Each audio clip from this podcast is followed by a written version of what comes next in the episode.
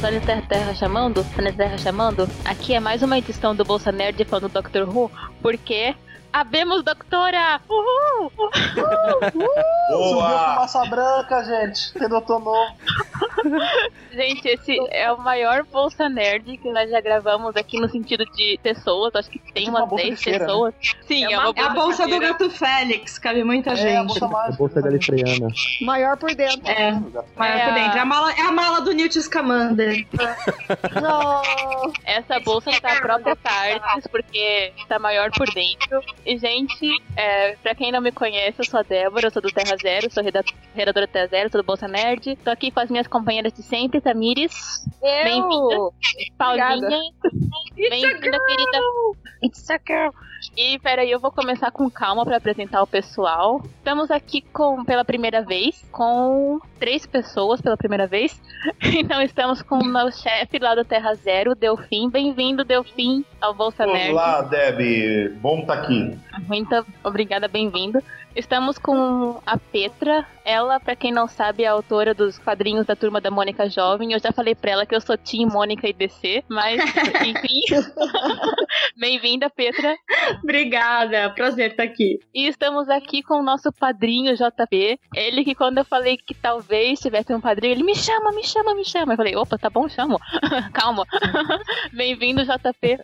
E aí, pessoal, boa noite. Obrigado, Débora. Obrigado pelo convite. E é um prazer muito grande estar aqui no Bolsa Nerd e falando de Doctor Who. Ah, bem-vindo. E estamos aqui também com o Diego, que é a nossa Tardes, que vai estar sempre com a gente, mas vocês poucas vezes vêm. Bem-vindo, Diego. Olá, é é um grande prazer estar de volta. É, eu estou aqui vestindo minha roupa de trapo, né? É, quem, quem entendeu a referência? É, e, e muito feliz de participar dessa, dessa edição. Ah, legal. E estamos aqui com os nossos convidados do lá de outro site, de outras terras, que estão fazendo aniversário hoje do Dr. Who Brasil. Parabéns pra vocês e bem-vindos, Fred e Thaís, mais uma vez, Oh, vocês já são de casa.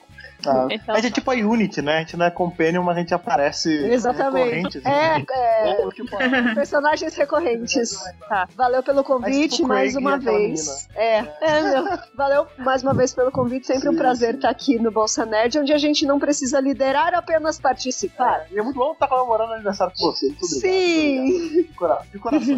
ok, bem-vindos então. E ah, o presente é poder falar da doutora, poder falar do Capaldão, Yes! falar de coisas que amamos. E estamos aqui também com a Erika, que também é super fã de Doctor Who, e eu duvido que não vai falar do oitavo doutor em um momento ou outro. É. Bem-vinda, Erika. gravar. Gravar. Eu tenho que gravar. Não pode assim. Eu vou mudar? Sim. Sinto, eu vou, regenerar. Sim, eu vou, eu vou regenerar. Meu futuro estará seguro. Tenho. Ah, tenho que descansar. Para gravar podcast.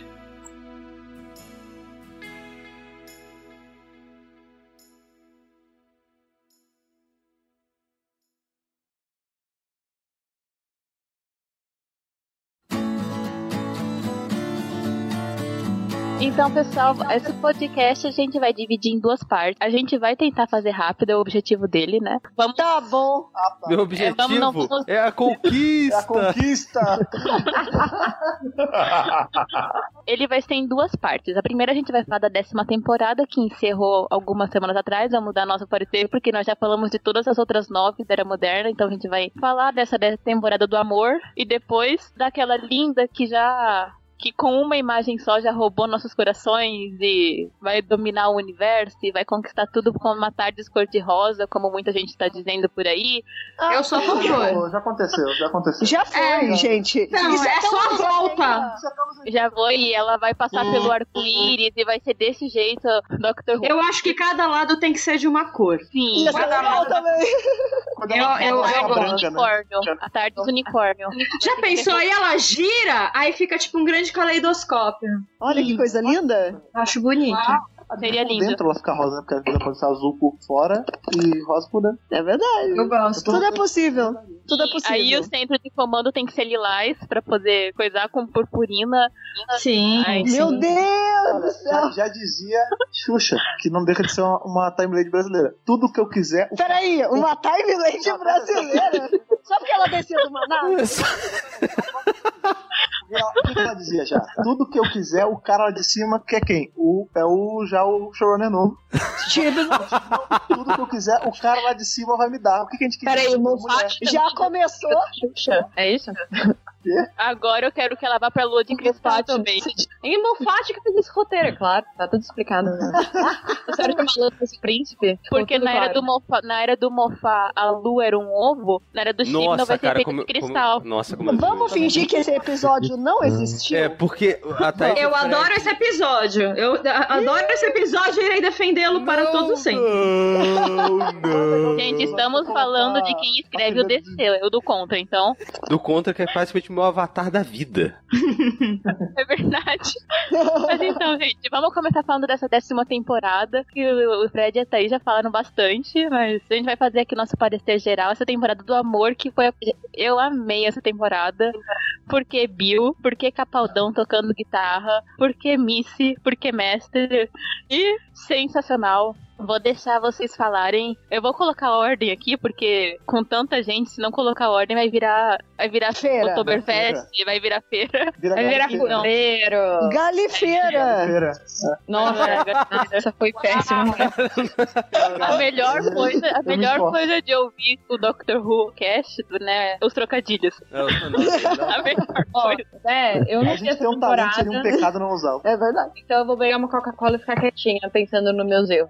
ok. Bom, gostei, gostei muito da temporada. Eu tava um pouco apreensivo. Acho que todo mundo ficou um pouco apreensivo no, quando, no início da temporada, mas eu tenho uma visão diferente aqui, acredito que da maioria, que é que eu não vi nada das, dos trailers, eu não vi nada de spoilers, essas coisas. As únicas coisas que eu vi era o que não dava pra evitar. Por exemplo, a Débora postando a imagem do Cyberman de Mondas no grupo.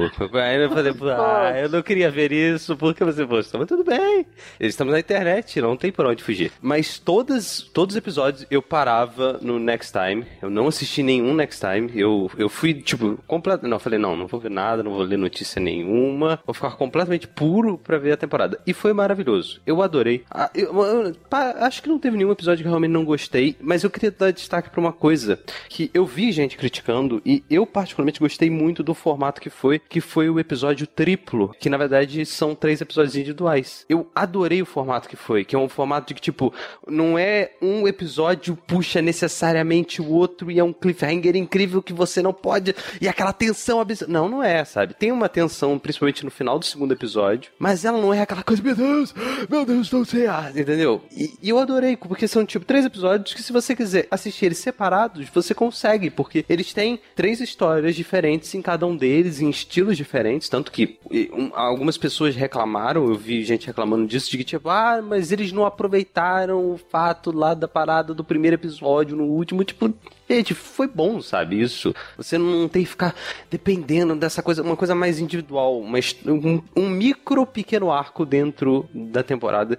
Eu adorei, adorei a forma como foi a levada desses três episódios, de, de que é quase um quarto, né? Porque tem o elemento da cegueira que entrou e que. né, isso também foi uma parada sensacional que eu adorei na temporada eles explorarem, de que é do doutor ficar cego e tudo mais. E meu Deus do céu, o que está acontecendo? Eu eu sinceramente acho que essa foi uma das melhores. Assim, em nível de temporada inteira, né? Indo de um episódio até o outro e tal, né? Vendo tudo, tudo mesmo. Eu acho que ela foi a temporada que eu mais gostei. Assim, de tipo, caralho, não tem um episódio que eu falo, ah, esse episódio foi mais fraco. Não, não. Todos os episódios eu achei muito, muito bons. É, eu só acho que a BBC podia não ter postado tanta coisa, sabe? Tem umas coisas que, tipo, igual o lance do mestre. Por que, que vocês foram falar que tinha um mestre? Por quê? Cara, eu- eu- o bom é que eu desligo a minha mente quando eu começo a assistir o episódio, então eu, eu, eu, esqueci que o, o mestre ia estar no. O mestre John Sim ia estar no episódio. Esqueci completamente. Então quando ele tira a máscara no final do, do penúltimo episódio, eu falei: ele, tempo todo, eu não percebi. Terra. E assim, foi, foi maravilhoso. E quando chegou no último, na último episódio, principalmente na última cena, eu chorei. Chorei muito. Tipo, chorei tipo o Matt McConaughey em Interstellar. Tipo, aquela coisa assim, tipo, não acredito que isso está acontecendo. Ugly crying. É tipo assim, é, foi, foi um choro parecido com o que eu tive no final do terceiro Batman, no, no terceiro Batman do Nolan, quando você vai descobrir, ele vai colocando as pistas de que o Bruce Wayne não morreu, e aí ele vai colocando aquelas pistas, e aí a- aquilo, me, eu tava no cinema, aquilo foi aflorando tanto dentro de mim, eu comecei a ficar tão emocionado que eu comecei a chorar. E assistindo o episódio, na hora que você começa a ouvir a voz do primeiro doutor, eu comecei, tipo, meu Deus, eu não acredito que isso é verdade, meu Deus, não pode ser, não pode ser, meu Deus, meu Deus, meu Deus. E comecei a chorar. Tanto que depois eu, eu acho que eu vi umas sete vezes seguidas essa cena final. Tipo, de volta pro, volta pro ponto de onde ele termina de, de bater as mãos no chão e ficar assistindo de novo, de novo, de novo, de novo, de novo. E sem contar, pô, uma coisa que eu. Uma coisa que só antes de eu fechar pra comentar, eu vi gente reclamando, ah, mas por que, que ele não quer regenerar e tal? Falei, tem uma hora que ele fala uma coisa que é tipo, eu vou ficar aqui. É tipo, ele não quer, ele, ele tá cansado, não é porque ele não quer abandonar essa. a- a- essa. Essa regeneração, essa, é, né, esse corpo dele. Encarnação, né? É, não, não é que não é que o Tenet fez com a mãozinha pra ficar com o mesmo corpo. Não é isso. O lance ali é que, tipo, ele tá cansado de viver a- essas vidas. Então ele tá forçando pra provavelmente não ter uma regeneração. E eu chuto que isso vai ser o plot pra vir a doutora. De dele ter guardado tanto, dele tá f- se forçando tanto, se quebrando tanto na regeneração, vai ser meio que a quebrada pra isso. Porque tem uma parada não canônica de como o. um- se não me engano, é em Doctor Who Unbound, que é uma série de áudios. Exile. Exile. Exile, é o Exile, que ele vira doutora depois de se suicidar. É, ele, ele tem que se suicidar porque ele tá fugindo do Senhor do Tempo, né? Isso. ele- o preço é isso, mas é, eu, eu cheguei a comentar, sem querer cortar muito seu ponto, mas eu cheguei a comentar isso, postaram isso lá no nosso grupo e eu citei os exemplos do Curse of Fatal Death, né? Que ele vira uma mulher também depois da 13 terceira é, encarnação porque cruzou o limite, né? Uhum. No caso, a, a Jonah Lumley, ela foi a 13 também. E a gente vê que tem, são dois motivos completamente diferentes, Sim. díspares um do outro, do porquê que ele vira uma mulher, né? Então, eu sempre defendo isso. O que tá nos universos non-canon, eles têm regras próprias, entendeu? Sim, sim. Claro, né? Com certeza. O, Mas- a- mas- às vezes a série se pra- apropria de parte dá- disso. Dá pra pegar assim, por exemplo, por exemplo, a Missy ela ela se matou, né? No caso ali, aquele, aquele, aquele suicídio estranho, né? Que a gente não tem como. Suicinato. Suicinato. Né? Igual o Douglas Adams fala que a parte mais difícil da viagem do tempo não é os paradoxos, mas sim como você os conjuga, né? É o problema é a conjugação dos paradoxos. É, é- Esse é um caso clássico disso. Afinal, ela se matou, se ela se suicidou, não foi o suicidato. É, mas eu acho. problema Tem também o lance daquela, daquela morte a queima-roupa do doutor naquele general que virou. que voltou a ser mulher, né? é isso. E ela voltou a ser mulher, justamente. V- Voltou a ser Não, mulher, e- então também foi uma coisa, tipo, um pouco impactante, né? Tipo, não foi algo é, dentro de uma normalidade, de, por exemplo, como a gente vê os outros Senhor do Tempo é, regenerando. E também tem o fato, que agora eu esqueci, eu tava, eu tava com a linha de raciocínio e perdi, mas tudo bem, não tem problema não. Acho que eu Só posso pra, ser. pra seguir o que eu tinha falado, teve um, teve um e-mail que chegou pra gente há umas duas semanas, acho que quando a gente fez o, o de leitura de e-mails, que uma pessoa, ou foi da Jory, eu não lembro, que a pessoa falou, ah, eu queria que o doutor, agora a doutora, viesse com requinte de maldade e tal. E aí foi uma justificativa que eu usei lá e que eu uso pra esse lance do suicídio e dele virar uma mulher por conta do suicídio. Por que, que eu não acho legal? Porque as pessoas elas têm muito isso de, da associação, né? Ah, sim. É, não, a resposta que eu dei pro menino tipo, era assim: ah, é, tudo bem, eu faço, eu gosto da ideia de um doutor mais mal, eu gosto da ideia de você flertar com, com o Valeardo, eu gosto de tudo. Só que eu acho que você colocar isso agora ia fazer uma associação negativa ao fato dele ser uma mulher. Tipo, ah, ele só é mal porque ele veio um pouco de mulher e mulheres são mais. Entendeu? Sim, É complicado. É, Justamente, eu acho que você justificar a, a troca de gênero como sendo um preço a se pagar por um suicídio, então assim, ele, ele faz uma coisa reprovável, porque suicídio sempre é uma coisa reprovável, Uhum. e ele tem que pagar vindo com um corpo feminino, entendeu? Por isso que eu acho que ele, a BBC não vai fazer isso, porque as pessoas podem associar automaticamente uma coisa a outra, Ainda entendeu? mais a gente tá em era época de falar de suicídio de uma forma mais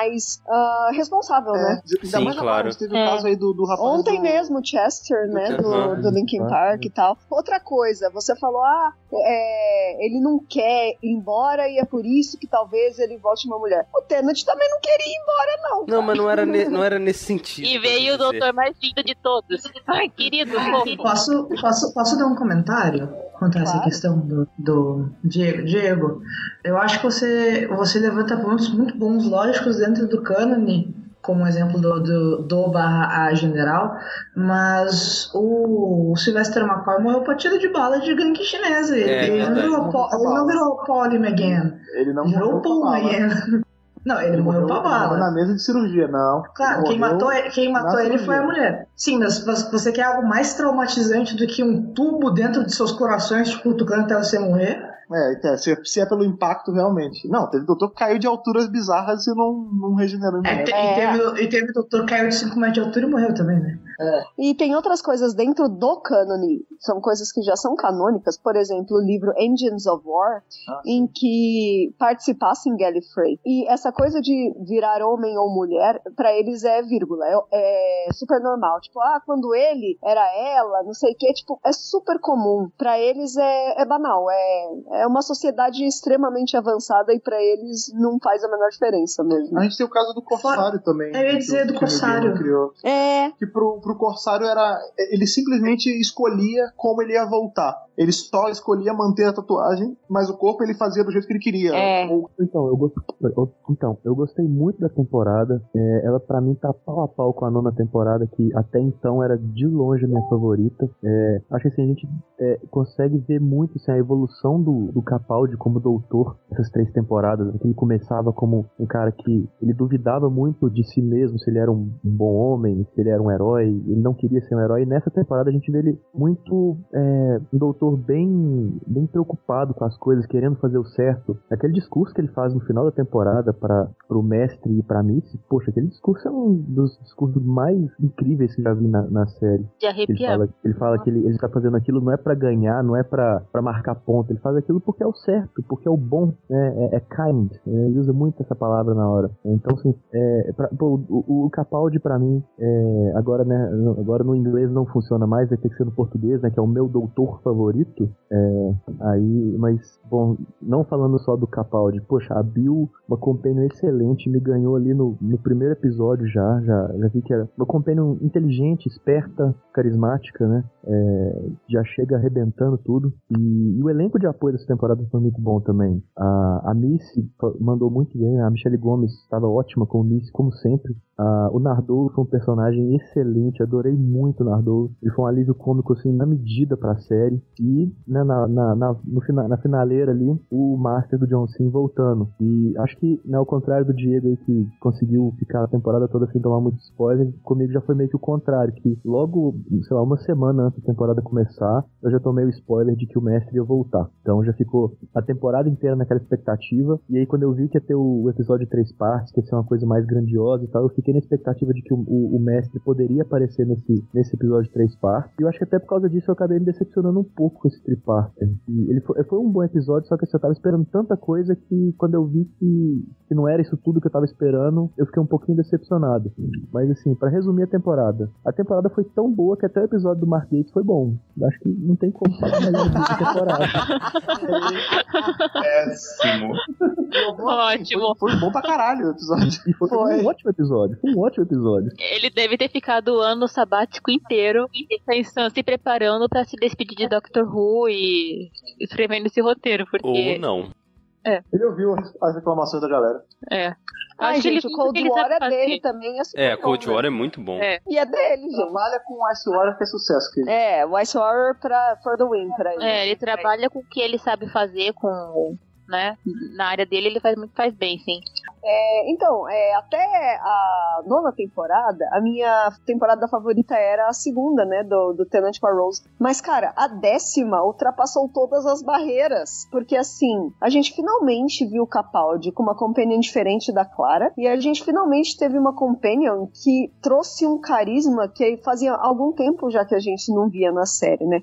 Eu acho que a Bill, a Pearl Mac, é uma atriz do cacete. Ela é maravilhosa. Ela trouxe um, um sopro de ar fresco, assim, pra série mesmo. Ela representou muita gente, porque ela é negra, porque ela é lésbica, ela é inteligente. E assim, cara, o carisma dela é incrível. É, ela foi muito importante pra série e ela foi muito importante pro Doutor do Capaldi, porque eu acho que ele já tava num relacionamento bastante desgastado ali com a Clara, né? E a Bill foi o sopro de ar fresco. Eu gostei bastante de vários episódios, em especial Knock Knock é um dos meus favoritos. Gostei bastante dos monges também. Qual que é o primeiro dos monges? É o pirâmide Extremis. do mundo? Ah, não. É, o Extremis, né? É o Extremis. O Pirâmide é o, é o segundo. É. Eu gostei também do, do Mark Gates, né? O Ice Warriors e tal. E o finale, eu acho que assim, o, o melhor episódio dessa temporada tem que ser o último, né? Porque eu acho que. É uma homenagem, né? é, né? é assim, é, é o fechamento perfeito da era Mofá e da era Capaldi. Esse discurso que ele fala é maravilhoso,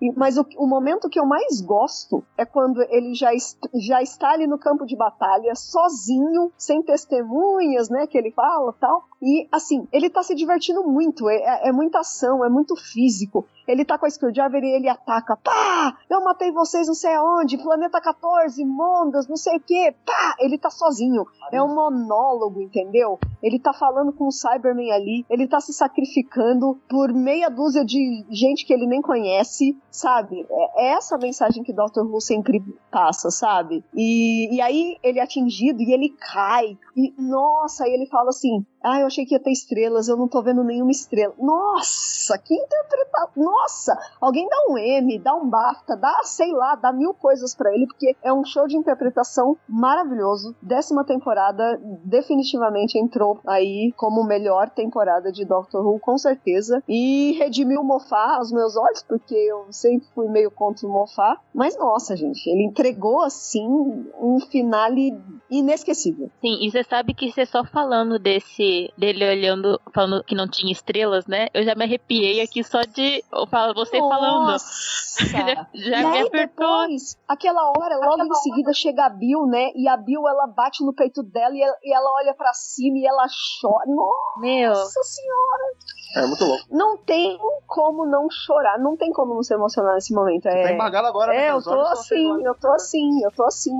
É lindo, é lindo, é lindo. É lindo demais. ok, Fred. Olha, é, com- começo, é, como eu falei, né? Foram duas semanas aí falando sem parar dessa temporada e não trocaria isso por outras duas semanas, falaria mais 12, cara, porque é, diferente da Tha- a Thaís é uma, uma pessoa muito incrédula. Ela, ela tem. Ela, Olha aí, a, a, a fé bate longe nela, porque quando começou a temporada, falei, "Puta, essa vai ser a melhor temporada. Não, porque não sei o que, não é bem assim, você fala muito da nona. E desde o primeiro episódio eu falei, essa temporada vai ser a temporada gu- Tanto que o, o podcast. para todos finale, governar. Eu foi o finale para todos governar, porque é verdade, cara. Porque assim, É mesmo. foi- eu, eu faço coro aí ao o JP falou do lance do. é, essa temporada, ela foi foda, mas ela foi ali a, a curva, né, de, de, de maestria do Capaldi. Que ele começa aquele lance meio de. Ah, ele, ele começa muito preocupado com o que ele é para as pessoas, né? Eu sou bom, as pessoas vão gostar de mim. Aí no meio ele toca um foda-se.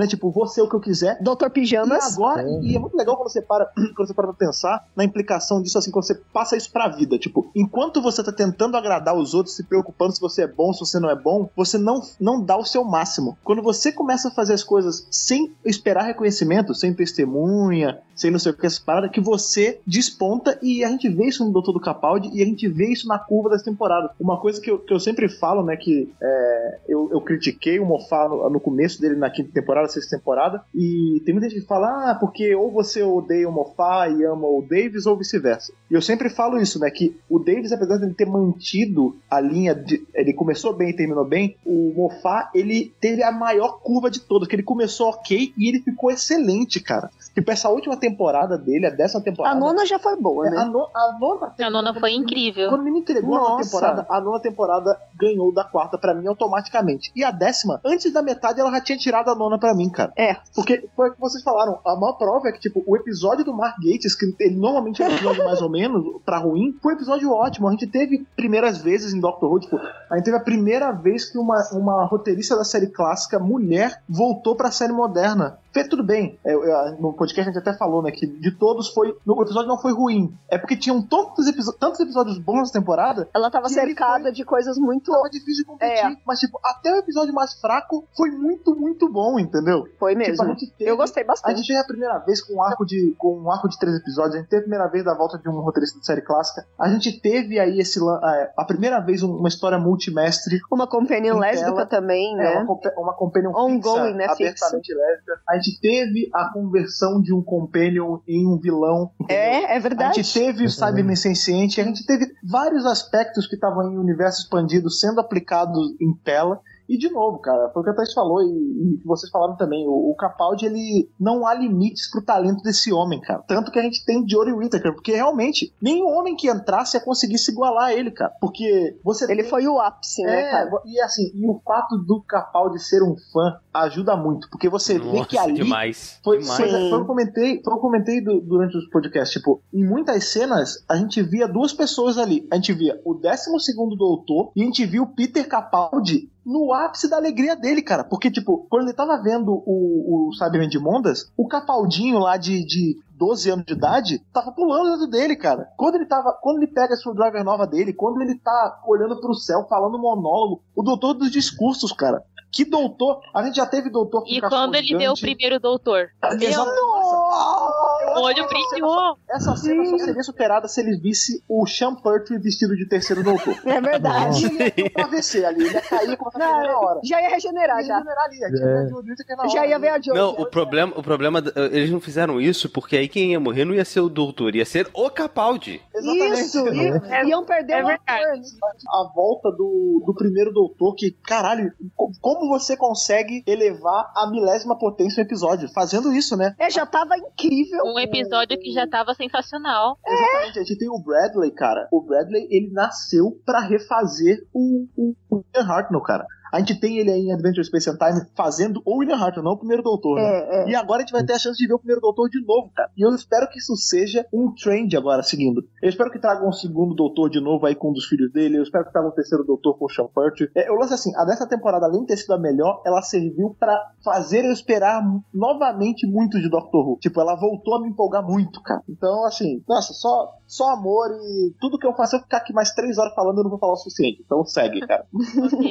Ok. Deu fim. Alô? Deu fim? Então, tô aqui, tô aqui. Então, eu não sei exatamente por onde que eu começo, né? Porque vocês já falaram bastante coisa ah, sobre, sobre a temporada.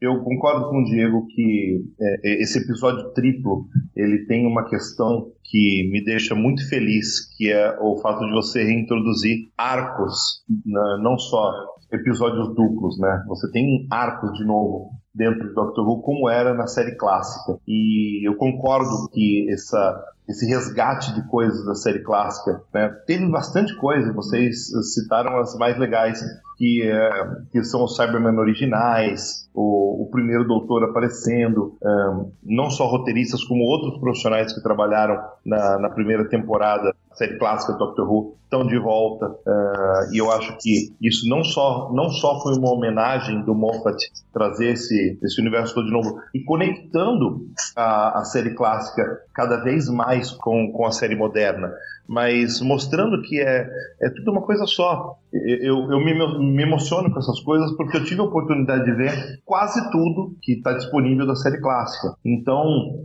são, são resgates muito importantes que foram feitos. Eu não vou nem falar do monstro que o Capaldi é, sabe? E de como ele debulhou nessa temporada. Mesmo eu tendo gostado da nona temporada, a quarta ainda era a minha temporada favorita. Isso foi pro espaço. Essa temporada eu tive chance de. Eu comecei atrasado a ver ela e eu acabei vendo essa temporada uh, toda de uma vez. 12 horas seguidas foi um, foi um presente ver tudo, tudo seguido, porque foi um crescendo, a temporada foi um crescendo tão gigante que eu, eu, eu nem acredito como ela foi melhorando. Não que ela tivesse começado ruim, não me entenda mal, mas ela, ela foi num crescendo que ele, o, mistério do que, da, que porra que eles estavam guardando, porque, ele, porque o doutor não podia viajar e, e as revelações sendo feitas aos poucos, as migalhas, e você percebendo que era óbvio que só podia ser o que estava acontecendo, sabe? Não, não, tinha, uh, não, não, tinha outra possibilidade, sabe? Tudo muito bem construído, tudo muito bem amarrado. Gosto muito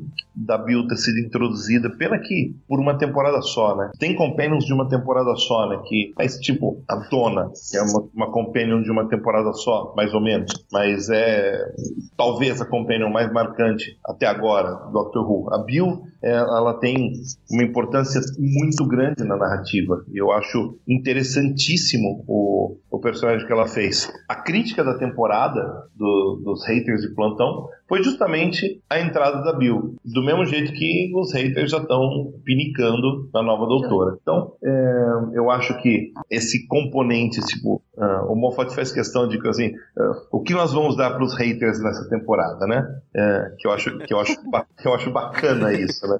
Ele faz o contrário, né? Não é não alimente os haters, é alimente para eles ficarem reclamando enquanto a gente está curtindo o que a gente está fazendo, né? Não é? É exatamente isso. E ele, ele fez isso à perfeição, né? E foi maravilhoso. Só para só pra poder jogar na cara deles, ó, oh, vocês estão errados pra caralho, né? Gosto disso. Sim.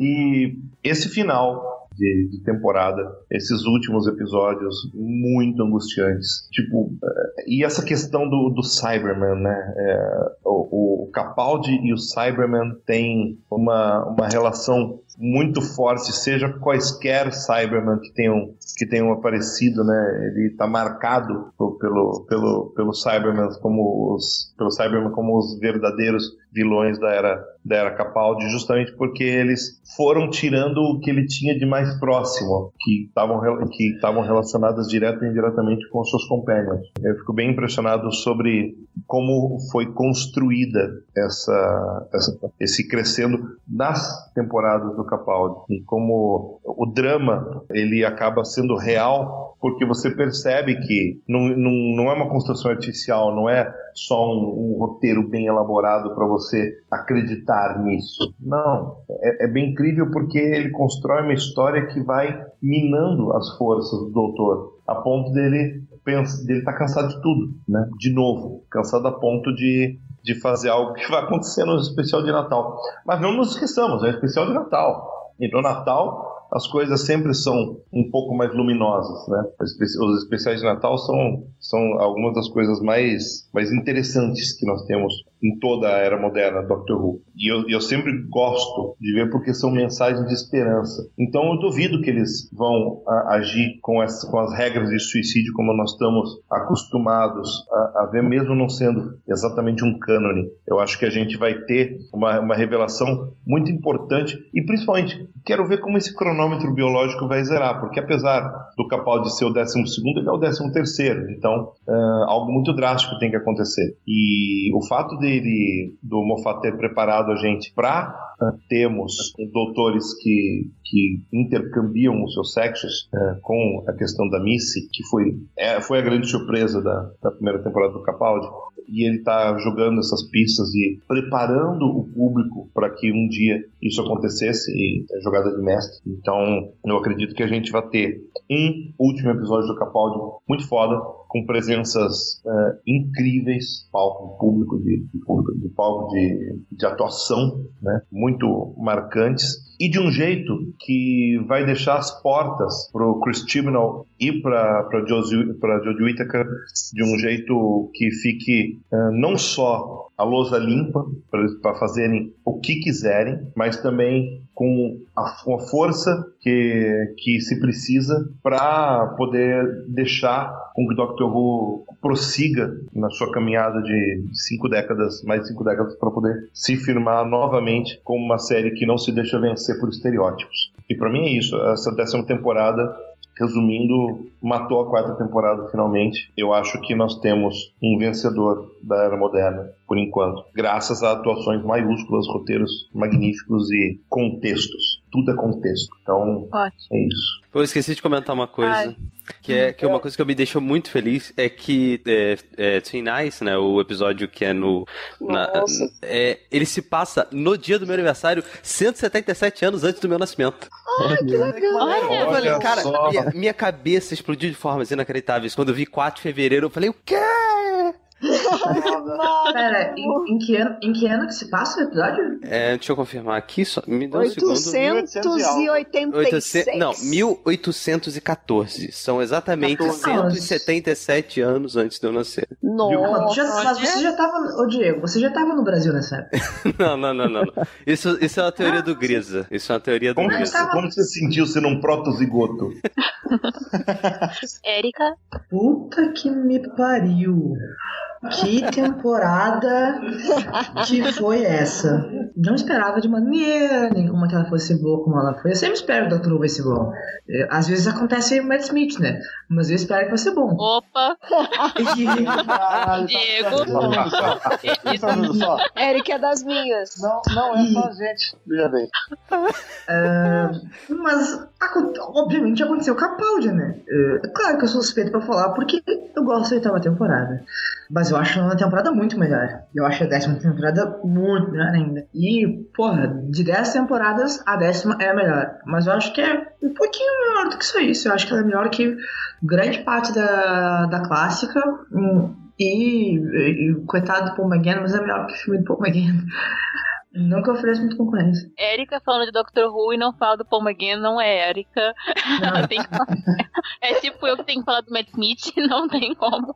E o, o Capaldi, ele já era pra mim, assim, desde que ele fez a nona temporada, ele era o melhor ator a interpretar o personagem do Doutor em mídias cânones. Eu acho que eu tava equivocada. Eu acho que ele, eu acho, hoje eu acho que ele é o melhor Doutor. O 12 segundo Doutor é o melhor Doutor, assim, se você for ser neutra, não foi uma questão pessoal.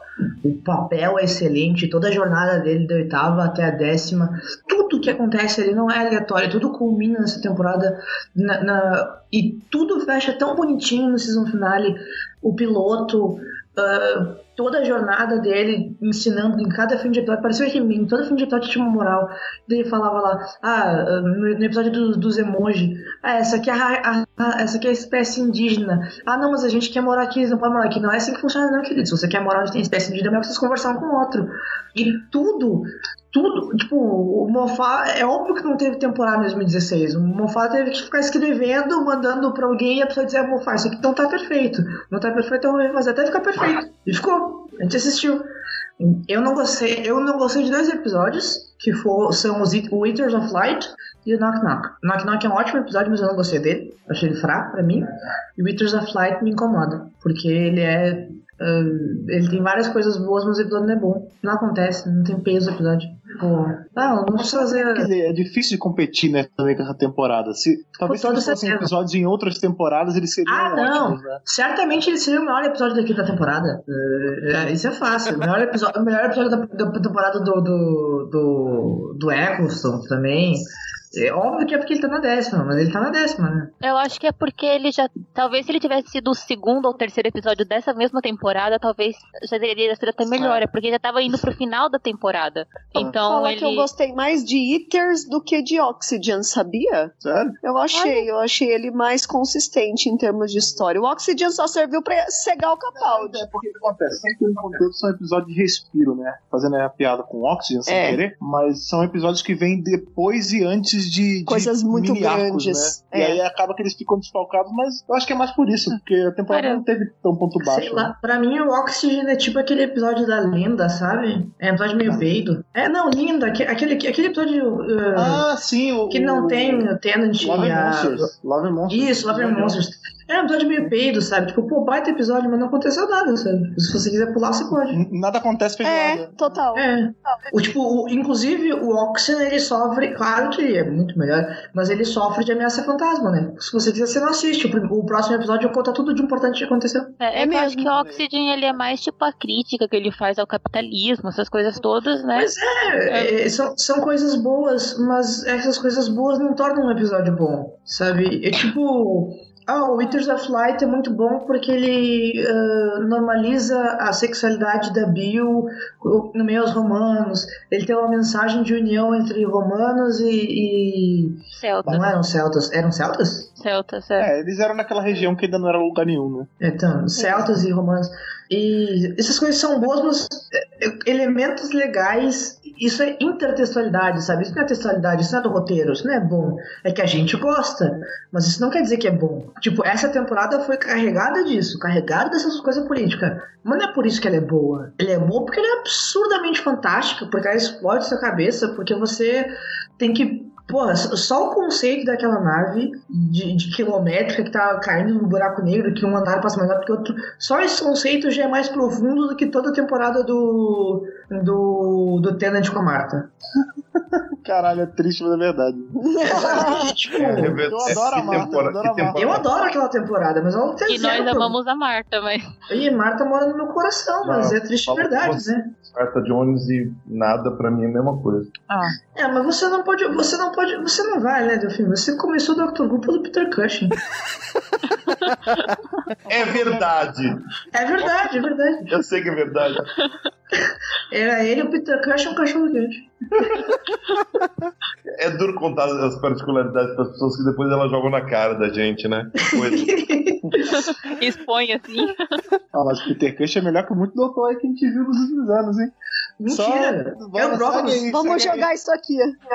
Não, mas só pra terminar meu raciocínio, eu cometi um equívoco muito grande na, da- na minha interpretação quando eu disse que o Capaldi era o melhor ator a ter feito o Dr. Canone, porque Sir John Hurt é, é Ah, que, que, que a Matrix eu tenha recebido em Gallifrey, ele foi, não só foi o melhor ator, como a encarnação dele é uma encarnação incrível. Eu ouvi as aventuras em áudio dele na semana passada e nessa, terminei de ouvir. Eu Não sei se vai ter uma. O Fred comentou alguma coisa uma vez. Vai sair mais uma? Eles têm material pra mais uma? É que eu, eu já, na real, eu meio que perdi a conta. Se, se a gente tá no terceiro, tem mais um. Se a gente tá no quarto, não tem mais. É, foi mas, quatro. Mas então é era. que o Doctor do John Hurt, gente, que amorzinho ele, né? Num episódio que tem tanta coisa como o de 50 anos, ele foi a melhor coisa do episódio. Mas enfim, pode terminar É, aí. não, Enfim, excluindo, ex- excluindo o John Hurt, que é o melhor ator a ter feito o personagem, a encarnação do Capaldi é avassaladora do seu coração. As coisas que ele fala no season finale sobre certo e errado e o que deve ser feito. Tipo, uma das coisas que eu mais gosto no, no oitavo doutor é que ele é muito super-homem, ele é muito idealista e romântico e o que deve ser feito. E eu não vou salvar um milhão de pessoas sacrificando mil vidas. sabe? Tem um áudio que é só sobre isso. E um monte de gente morre. O, o Capaldi é literalmente essa mesma abordagem, só que depois de tudo tá dado errado. Ele é um doutor depois do, do, Time Lord Victorious, depois do Gravatos Borboletas São Legais, depois do da Guerra do Tempo. E a, e a interpretação que ele dá pra tudo que existe é que a vida é importante. E você tem que fazer o que é certo salvar as pessoas. Tipo, não vale a pena você salvar a vida manipulando os outros e destruindo a vida dos outros, que nem o Seth fazia, por exemplo. Não dizendo que o Seth é ruim, não tem nada a ver. Mas, e, e ele fala essas coisas, ele fala sobre como a vida é importante, ele fala que a gente tem que trabalhar junto. Ele é o doutor que viu o mestre chorar e confiou no mestre. Ele é o doutor que falou: Eu não quero mais saber do jogo, não, não, não quero mais, eu só quero nossa amizade de volta, eu só quero ter alguém, sabe? E Cara, e ele entrega cada performance dele, cada coisa com um impacto incrível, que não é só a atuação do Capaldi, é o roteiro do Moffat, que assim, às vezes, às vezes eu olho assim, o homem que fez aquela, não põe mais um pi aí, mas aquela putaria lazarenta de Big Bang 2, ser a mesma pessoa que me entregou aquele discurso do, do, do Capaldi sobre fazer o que é certo, sabe? Caralho, Erika, Porra. me abraça. Érica, Pelo amor de Deus. vem, vem fazer um DWBRcast com a gente. Porra, é tudo que eu quero, gente. Eu tô enchendo. Vai, ficar- vai ficar gravado e não tem como o Fred editar isso fora. Eu tô há semanas enchendo o saco do Fred e da Thaís. Nunca pode. A verdade é que eles não gostam Isso de de mim. tá gravado de. Não é que eu tenho preguiça de estar gravado no Skype. Mas, tem- Mas- vamos mas- trabalhar nisso, vamos trabalhar nisso. De Dark Eyes, a gente chama você. Pronto. Ai, meu Deus do céu, sim. Sim. Mas enfim, eu adoro a décima temporada. a gente tem que pensar que o Moffat que fez a temporada, o finale da quinta, ele era sete anos mais novo do que o Moffat que fez o da décima, né? São sete anos de diferença. E uma. Não só Ele isso. aprendeu, né? Ele É. aprendeu. Sim, você. Ninguém está, fica estagnado, né? É. Cara? Aquilo, Dr. Who pro, pro Moffat é, é trabalho, mas também é uma escola, né? Ele aprendeu Claro, muita coisa. claro. Who, a como E eu eu acho que se tem uma pessoa, um, um dos maiores fãs vivos de Doctor Who que existem, é o Moffat. A gente vê que E ele o queria Capaldi. fazer. Aí É. você tem os maiores fãs vivos. E o Margates. né? Capaldi, o Mark e o. E o... O Davis, o Tibnon, esses caras são muito, imagina. Muito fãs, é então a acho que o Moffat. creme, é. Sim, ele. 5 a 80 por hora, quem ganha, cara? Porra, velho! Olha, ahn, se eu. ah, eu sei que o podcast não é pra ser muito longo, mas eu vou dar um, dar um pequeno desabafo. É, Tá. Sobre o Moffat, que eu vejo muita crítica pra ele. Eu critico muito ele. Tem várias coisas que eu detesto, tipo a quinta, sexta temporada e o Matt Smith. Mas ah, tem várias coisas que eu gosto, como Capaldi. Muita crítica é feita pra ele e a crítica é muito injusta. Baseada nisso que a Thaís falou, que sete anos atrás eu ah, eu sou, né, sou uma mulher trans e eu fui criada sobre o conceito do machismo. Eu fui ensinada a ser machista. E faz algum tempo que eu saí do armário, faz algum tempo que eu vivo, eh, que eu sofro com o machismo diariamente, faz algum tempo em que eh, praticar machismo é me, me ferir. Mas, semana passada, eu, eh, eu tive que, que, que ah, com a expressão, encarar a verdade, bater com a cara na parede e reconhecer que eu sou uma pessoa machista. Eu sou um absurdo dizer isso quando tem, se a gente, sei lá, se tivesse uma escala de pessoas machistas, eu provavelmente não estaria no topo. Mas eu cometo machismo. Eu falo, eu falo, eu tenho atitudes machistas que são invisíveis aos meus olhos. E se eu, que estou vivendo há um, um período de tempo tentando não só desconstruir, como destruir isso e tentar combater isso nas outras pessoas, e leio textos sobre isso, e tudo isso que eu, que eu poderia dizer agora, tem essas falhas que eu tô admitindo aqui, porra, coitado do que é de uma geração anterior da minha, que ele é homem e não passou pela transição que eu passei.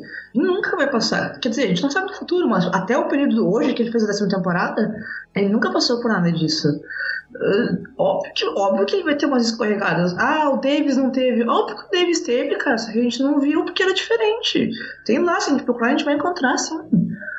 Pô, se você ver a décima temporada, não tem nada das coisas absurdas que ele fazia de, de preconceito uh, no, no, na quinta, na sexta e na sétima temporada do Mofá. Ele mudou completamente e isso, e, e isso tem que ser reconhecido. Isso não é só um amadurecimento de autor, isso é um amadurecimento de pessoa. Porque o que eu tô dizendo não é discurso político, não é, não é política, é meramente tato. Uh, as, aqui, eu, a Thaís, a Tamires, a Débora, a gente adora o Dr. Who, a gente não quer que tenha machismo no Dr. Who. E ele reconhece isso, ele não tinha nenhuma obrigação, ele não ia perder audiência, que tipo. Não, não, não é as feministas, quer dizer, agora é, né? Agora a nossa agenda foi descoberta, a gente já invadiu o Dr. Who, a Jodie tá lá, vai acabar com todos os protagonistas homens, mas fingindo que a gente, nossa agenda feminista anti-homens não está acontecendo, não é o feminismo que faz o Dr. Who funcionar no mundo. Não é, não tem nada a ver. O Dr. Who funcionou porque todas as outras coisas que a gente adora, de espaço e tempo, etc., é, não é mais que obrigação? Não sei, não vou botar esse peso, mas eu acho muito bom que o Moffat tenha reconhecido isso, tenha mudado a escrita dele, e eu não tenho esse medo de dizer, ele evoluiu como escritor em todos os níveis, eu digo isso como escritora. Eu queria ter evoluído como escritora que eu comecei a escrever, como ele evoluiu num período tão curto de tempo, que é sete anos. Sim, e eu acho que, não querendo falar muito do Moffat, que eu vou falar depois, né, um pouco, a gente tem que saber que o, do, o Moffat, ele assumiu o Doctor Who quando outras pessoas não queriam quando o Davis saiu. Tipo, se ele não tivesse pego o Doctor Who, o tranco, será que a gente ia ter tido? Ele se esforçou para manter Doctor Who na BBC, né? Pra... Então acho que isso Ia é um peso muito grande. Né? Moffat, ele é a pessoa que canonizou o universo expandido. Ele conseguiu unificar É. todas as eras das. Não, ele conseguiu colocar em Ele episódios. calou a boca de quem falava que não era canon, né? Mas canon sempre foi. É verdade. Não, sim, mas eu digo canonizou no sentido de vez, né? Ele mostrou, olha, sim. isso vale sim, então eu acho que ele tem muitos méritos, mas depois eu falo. Pode falar. Termi... Érica, você quer falar mais alguma coisa? Só mais uma coisinha, uma última coisinha então. Porra, bicho, o que, que é a Bill, né? Caralho, minha companhia, não precisa falar mais nada, não. ok, Tamis. Não, eu- pelo que vocês estão dizendo, o Mofá é o 12 doutor, né? É, pode crer. né? Caralho! Olha aí, ó. Ó, ela quebrou o código agora. Tamires quebrou o código agora. Aqui. Era isso. Olha só. É isso. Ao É. vivaço, né? É Ao isso. vivaço. Ao vivaço e editado. Bom, é, eu vou discordar um pouquinho da Erika. Me perdoe, Erika, mas é porque eu revi, igual o Delfim fez. Eu falei assim, não, porque eu tinha perdido os últimos três episódios, porque eu tava na loucura de, de fechar nota e entregar nota e coisas que professores têm que fazer no dia a dia, sabe? Então, é, eu acabei falando assim, Débora, eu vou rever. Então, eu peguei três dias e comecei a fazer maratona, intercalando com a presença dos meus pais na minha casa, né? Que meu pai gosta de assistir filme, então assisti o filme com ele, mas assim, assistindo o Doutor Who, nesse meio tempo, lá na minha caminha, tranquilinha, no meu quartinho, que agora virou escritório. Cara, que temporada para você ver discursos fantásticos. Eu acho que essa temporada tem que fazer uma análise de discurso só sobre ela, porque eu fiquei impressionada, impressionada. Cada episódio tinha um discurso com um impacto tão grande, tão grande assim, que eu não cheguei no último episódio e consegui chorar, porque eu já tinha chorado, já tinha gastado as minhas lágrimas em todos os outros. Tava seca, né, já? Já tava seca, já não tinha mais nada já. Foi difícil escolher o melhor episódio, foi muito difícil, assim. É, eu vou escolher episódio histórico porque, é a minha sim. vida. Sim, porque é a minha vida, mas nossa, essa temporada me deixou assim com as pernas bambas. Só fazia tempo que eu não me sentia assim, sabe? E o que eu percebi nessa última temporada é que o doutor ele estava disposto, disposto a sacrificar a própria vida pelas pessoas. E isso foi na temporada inteira. Então, os episódios que a Erika falou que não tinha coisas importantes acontecendo foram episódios que ele mostrou que ele estava disposto a se sacrificar. E se sacrificar por, pelos outros, bem diferente daquele é, Capaldi que a gente viu lá no começo da, da oitava temporada. Que já tinha, tava de saco cheio, que tinha jogado tudo pro alto. Então, eu via que ele tinha disposição em qualquer momento que ele precisava, é, alguém precisava se sacrificar, ele estava disposto a se sacrificar por eles, sabe? Eu não sei, eu tô emocionada um pouquinho. A décima temporada me contou. Desculpa, Tenant, mas você perdeu o posto de melhor doutor. Capaldi é o meu melhor doutor a partir de agora. Eu não falei isso pra Débora, isso é inédito. E, gente, É que a quando ela. Vai, vai te Vai, falar. Não, é que a Tamires, ela tava no décimo episódio, não, no sétimo, né? E ela disse, ah, temporada pra repensar o doutor favorito. Aí agora ela já acabou a série, já viu tudo, então ela já. Olha aí. Desculpa, Tenant. Eu, você mora no meu coração, mas perdeu o posto. Capaldi. é, Eu já tinha gostado dele desde a oitava. Eu não, todo mundo falava mal da oitava, eu não desgostei. Eu simplesmente entendi ele, assim, né? Cara, é um cara cansado, que tava de saco cheio, e acho que eu tô vivendo isso um pouco com meu avô. E aí você fala assim: não, é que ele tá de saco cheio, tudo bem, né? Não tem. é, Tem episódios que não são muito bons, mas tudo bem, eu, eu entendi a personalidade, né? Aí eu vejo essa décima temporada ele disposto a ensinar a Bill. Porque o que, que era. Quem que era Bill antes? Era uma lésbica que meio que não se levava a sério e que é- ela se conformou com a própria vida, assim, sabe? Tipo, ah, eu não sou grande coisa, eu não posso grandes coisas, então eu tô conformada. Aí chega o doutor, fala pra ela que ela pode ser tudo que ela quiser e vira mentor dela. Tipo, ele era o professor que a Bill precisava pra se enxergar como uma pessoa com grande potencial. E, e ele aconselhando ela, inclusive, na vida, né? Ai, mas ela é, né? Tipo, no encontro que ela tem, ela assim: ah, mas ela, é, ela tá além do, do- da minha capacidade. Eu assim: não, vai lá atrás dela, né? E você vê o crescimento dela, né? E ela descobrindo tudo e é, uma das coisas que eu achei, assim, é, num dos discursos dela no terceiro episódio, que é o meu preferido, que ela fala que o problema são os alienígenas e os monstros. Aí depois ele falou assim: não, não é o problema, não são os alienígenas e os monstros. Depende da, depende da circunstância. E aí no final, assim, quando tá saindo do último episódio, você vê que ela se transforma em outra coisa. Talvez um monstro, ou, né? É, e aí ela pensa naquilo que ele falou, e aí termina com incrível final pra ela. Porque você não vai Sim. sentir falta porque ela é outra coisa agora e ela tá feliz com o que ela é. E aí eu achei que essa temporada ela fechou certinho. Todas as pontas que precisava fechar, tava, fechou incrivelmente bem. E o Moffat finalmente deu é, um propósito para aquele discurso shakespeariano que ele tinha. Assim. Eu esperava que o final dele fosse um- algo grandioso, porque ele já fazia isso e ele meio que se perdia nisso, sabe? No, no final das temporadas, fazia algo grandioso que não era tão grandioso assim, que acabava perdendo propósito mas nessa temporada foi tudo encaminhando, sabe? Todos os discursos encaminhando para um final fantástico. É, como eu falei, eu só não chorei porque eu não tinha mais lágrima para derramar, né? Então eu, eu não sei, eu fico com os discursos dessa temporada porque eles são inspiradores, assim, sabe? Tipo, cada episódio tem um discurso, dois que você pode pegar para você e falar assim, tá aí, eu tenho que pensar sobre isso. E aí eu fico como meu episódio preferido o terceiro, não para ele ser histórico por nada, mas porque ele tem uns discursos tão bacanas. Eu acho que ele é o episódio com mais discursos sobre valor, como você deve valorizar as pessoas, que as pessoas elas têm interesse, é por isso que elas se transformam em monstros. E depois também que, ele, que ela fica impressionada, né? Ai, eu sempre achei que havia racismo, mas eu vi que tem muitos negros, né, na história ninguém trata isso. Ele falou assim, é, porque eles botaram a história, né? Aí eu falei assim, aí eu entendi tudo. Concordo. Mas com aquela pegada, eu falei assim, ele entendeu o que, é história, e a gente até fala na faculdade, né, que a história é sobre homens brancos. E aí eu falei assim, tá aí, parabéns, você entendeu que a gente tem que mudar também o jeito com que a gente vê a história, que precisam de mais pessoas para quebrar esses paradigmas que se construiu aí, inclusive academicamente, né? Fazer a história dos, dos que não são vencedores, como eles dizem, né? Então, é bem a minha linha de pesquisa, então eu falei assim, nossa, esse episódio, esse episódio me representou agora. Então, eu achei uma temporada fantástica. Mas o que mais chamou atenção mesmo foi o doutor ele disposto a fazer aquele sacrifício final, aquela coisa tipo, eu tiro a minha própria vida para dar para os outros. E aí quando ele chega no final, ele fala: "Não, eu não quero". De repente, tipo, parece que ele muda de ideia, mas talvez é para deixar isso pro, pro episódio, né, especial, mas ele chega, quando ele põe a mão no gelo assim para parar a regeneração, eu falo assim: "Tá, eu, agora eu quero saber o que, que ele vai fazer".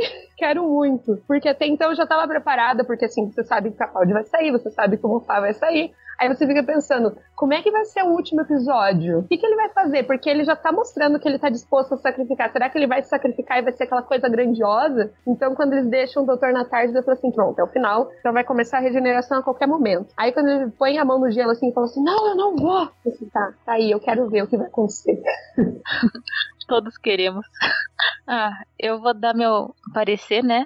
Quando eu falo que essa temporada de Doctor Who foi a temporada do amor, eu não falo só no sentido cômico, mas é que eu acho que foi uma temporada que o amor foi muito presente, sabe? Às vezes a gente sentiu um amor muito genuíno entre o Doctor e a Bill, um amor filial, um amor de mestre e aprendiz que foi muito bonito. A gente viu o amor que salvou a Bill no final, que foi o amor que salvou ela, que foi uma coisa muito bonita. A gente viu o amor do Mofá pela série, porque a gente viu série clássica, a gente viu série, a gente viu referência aos áudios, série a era Davis, a era dele, então a gente viu um grande amor do mofar e de todos os roteiristas de homenagear a série. O amor do Capaldi pelo personagem foi lindo. Eu acho que encerrou o arco do, do 12 Doutor magistralmente, né? Desde quando ele perguntou pra Clara se ele era um homem bom. E a gente viu que ele é mais do que bom, que ele é gentil, que ele é generoso, que ele ia se sacrificar porque era a coisa certa a fazer. Então, essa temporada, para mim, ela resgatou também uma coisa que a gente não via há muito tempo em Doctor Who, que é uma temporada. Porque as últimas duas temporadas, as últimas três temporadas foram temporadas muito pesadas, sérias tal. E essa foi uma temporada leve. Que era o doutor que pegava a Companion, Nardoli, e vamos para uma aventura, vamos conhecer algo diferente, vamos. Entende? Era uma aventura, era leve, era divertido, mas foi sério, foi sensível. E foi incrível. E eu acho que além de encerrar o arco do Capaldi muito bem, do 12 Doutor, o arco da Missy foi sensacional, o arco de redenção dela, buscando, sabe, sem, se mantendo fiel a quem ela era, mas tentando ser melhor, algo diferente. Foi uma temporada muito. Eu gostei bastante, só boas lembranças que eu vou ter. E agora eu fico pensando muito de quando o Matt Smith foi regenerar, o 11, né? Pra pensar que o ponteiro já não tá mais no Mofá e Capaldi, o ponteiro já tá sobre o Chibnall e a Jory. Isso assim, é difícil, né? Quando a gente fala de Doctor Who, mas é, Moffat, eu sei que ele tem defeitos, eu sei que ele tem muitos erros, mas para mim essas temporadas deles, esses sete anos que ele passou na série, eu ouvi na série tantas palavras encorajadoras, tantos discursos bonitos, tantas falas lindas que me ajudaram em tantos momentos, que me colocaram para cima. Em momentos difíceis da minha vida foram coisas que me ajudaram, então as minhas lembranças da Era Mofá sempre vão ser boas. Eu sempre vou conseguir pensar nisso, né? Nessa sensibilidade que ele tinha para entender o doutor e as pessoas e como ele conseguiu amadurecer, como ele conseguiu amadurecer como roteirista, como pessoa. Então eu sempre vou lembrar disso. E Capaldi, eu sempre vou lembrar de quando o doutor foi você. A gente não quer que você vá, mas eu sempre, a gente sempre vai lembrar disso. Então, então é meu parecer. Eu tô até emocionada porque eu. Oh. Nossa, é porque eu acho que ele foi o. Como a Erika disse, não é uma questão pessoal, é uma questão até. Assim, mais fria, mais. É, impessoal, eu acho que ele foi o melhor doutor da era moderna, porque ele foi complexo, cheio de camadas, teve uma jornada muito bonita, um desenvolvimento. A gente viu aquela pessoa que começou perdido, que ele não sabia que, que tinha acabado de sair o véu. Aquele doutor que depois de muito tempo tirou o véu e mostrou quem era. E que ele não sabia mais quem era. E ele se encontrou e, e tá cansado, mas se reconheceu e melhorou e evoluiu. Então, é isso. Mas alguém quer falar alguma coisa sobre essa era que tá acabando, sobre essa temporada, sobre isso tudo? Eu queria só dar duas, duas coisas. Hum. Um beijo pro. Eu vou. Peraí que eu, eu esqueci o nome do menino. Eu vou dar um beijo pro menino depois que eu, ver o nome dele direitinho. Eu tava. Eu cheguei atrasada, né? Eu, eu tava num lugar, eu tava dando tchau pras pessoas no lugar, e quando eu tava dando tchau, o guri veio pra mim e falou: ah, Até a Erika, né? Eu, Sim, eu sou a Erika.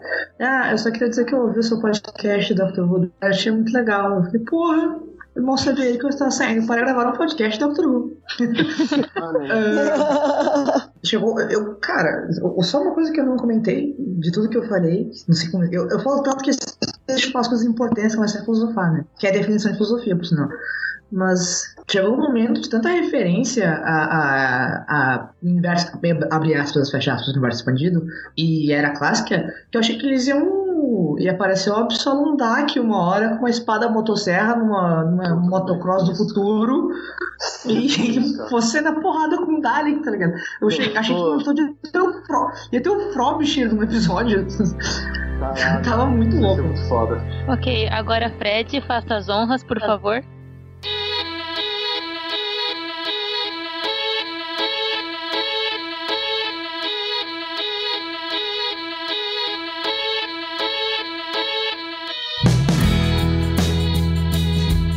Depois de toda essa. A gente falou, abriu nossos, cora nossos corações aqui, todos nós falamos um pouquinho sobre o Capaldi, sobre esse homem que não precisava de adereços, como ele falou, só precisava do discurso, né? Esse cara maravilhoso. Então eu vou querer saber aí de cada um de vocês, passando esse, esse balanço geral da temporada. Primeiro aí da nossa lista, Diego, qual a sua nota agora inaugurando essa nova, essa nova contagem de Hartnell ao Whittaker? Qual a sua nota para esse balanço geral da décima temporada de Doctor Who, a última temporada de Peter Capaldi no papel? Eu pensei em dezenas de coisas que eu poderia dizer para não dar a nota. Porque eu não gosto de dar nota para as coisas. Porque, é, porque o tempo passa e as, not- as notas são só números. E, e isso porque eu, eu faço engenharia. Mas isso não vem ao ponto. É... Nesse caso não são números, são nomes. Então você Tá. não. Tá, É verdade. Você entende. Ah, ah, Mas então, mas é a sua impressão atual. É porque, é, é, tipo assim, eu tenho que quebrar meu coração pra conseguir fazer isso, entendeu? Eu tô tipo o Capaldi. Eu, eu, vou dar um Capaldi, tipo, batendo as mãos no gelo, não querendo dar nota, entendeu? É, não Então querendo dar, regenerar. A sua nota é o Capaldi já com as mãos da Jodie, como diz a teoria, né? é, que a mão, sim. quando tirou do gelo, já era a mão da Jodie. Eu defendo essa teoria. É, Justo. É, é basicamente isso, porque pra mim ela foi uma temporada irretocável. Tem um, tem um episódio que eu vou dizer que me decepcionou um pouco. Smile foi um episódio que eu, eu esperava mais. Eu esperava mais e, e ele não me entregou tanto, sabe? Eu esperava que toda a discussão e todas as coisas em cima dele ia ser. Não, não foi. Foi um episódio legal. Tipo, mas só legal, entendeu? Não foi tipo, meu Deus do céu. Eu esperava mais. Até mesmo por conhecer a locação, que, que é lá, no, lá em Valência, aquele lugar é maravilhoso, é lindo demais. Aí eu fiquei esperando, tipo, nossa, vai ser. Não, foi só legal, assim, tá? Aí eu vou dar, vou dar um capaldi já com as mãos. Eu, eu estou que, olha só, por causa de vocês, eu estou quebrando a minha promessa, né? A, é, A promessa que eu fiz a mim mesmo de não dar notas pra nada mais. Então eu estou, estou, estou quebrando essa promessa por causa de vocês. Só porque vocês. Olha aí. Olha aí. Poder maravilhoso tem. Opa. Você está dizendo que você não é o Diego, então, que você é o Guerreiro Baquini, que ele quebrou promessa. Você é o Diego da Guerra. É verdade. Diego da Guerra. Mas, Basicamente, exi- existe uma teoria, existe até postagens disso no Tumblr, eh, dizendo que eu, na verdade, sou um viajante no tempo, mas eu não posso confirmar nem negar essa informação. Senão você tem que matar alguém, né? Ou não. ah, uma coisa, eu não comentei da Bill, eu adorei a Bill, amei ela, assim. Eu, eu, eu, eu, eu, eu gosto muito eu- a evolução do cabelo dela. O cabelo dela foi ficando mais bonito conforme a temporada ia passando. Não é sei tipo do se eu Capaldi, tive- né? Tipo ca- Capaldi. Apesar de que eu gosto do Capaldi ou com o cabelo completamente louco ou com ele completamente curtinho. Tipo, Ah, o meio termo não me agrada muito, mas o o muito curtinho eu também gosto. Justo. Então, seguindo, seguindo nossa, nossa lista de notas, Érica, diga pra gente a sua nota de Hartnell a Whittaker pra essa temporada zona que mexeu com nossos corações e o porquê. Alternativa E, todos acima. A soma de todas coisas vai dar um, um curador, podemos dizer assim? É verdade. É, É um Baker 2.0? você, você diminui a minha resposta quando você fala isso, né? Eu falei que é todo mundo, você falou, ah, é tipo um deles, só que mais velho no futuro. É. Não, Então vai, assim. Não, porra. Ah, é- a minha nota é tudo só isso aqui ruim. Entendeu? A minha nota é tudo só isso aqui ruim. Não, porra, cara. Tem como dar nota pra melhor temporada de alguma coisa? Não tem, cara. É.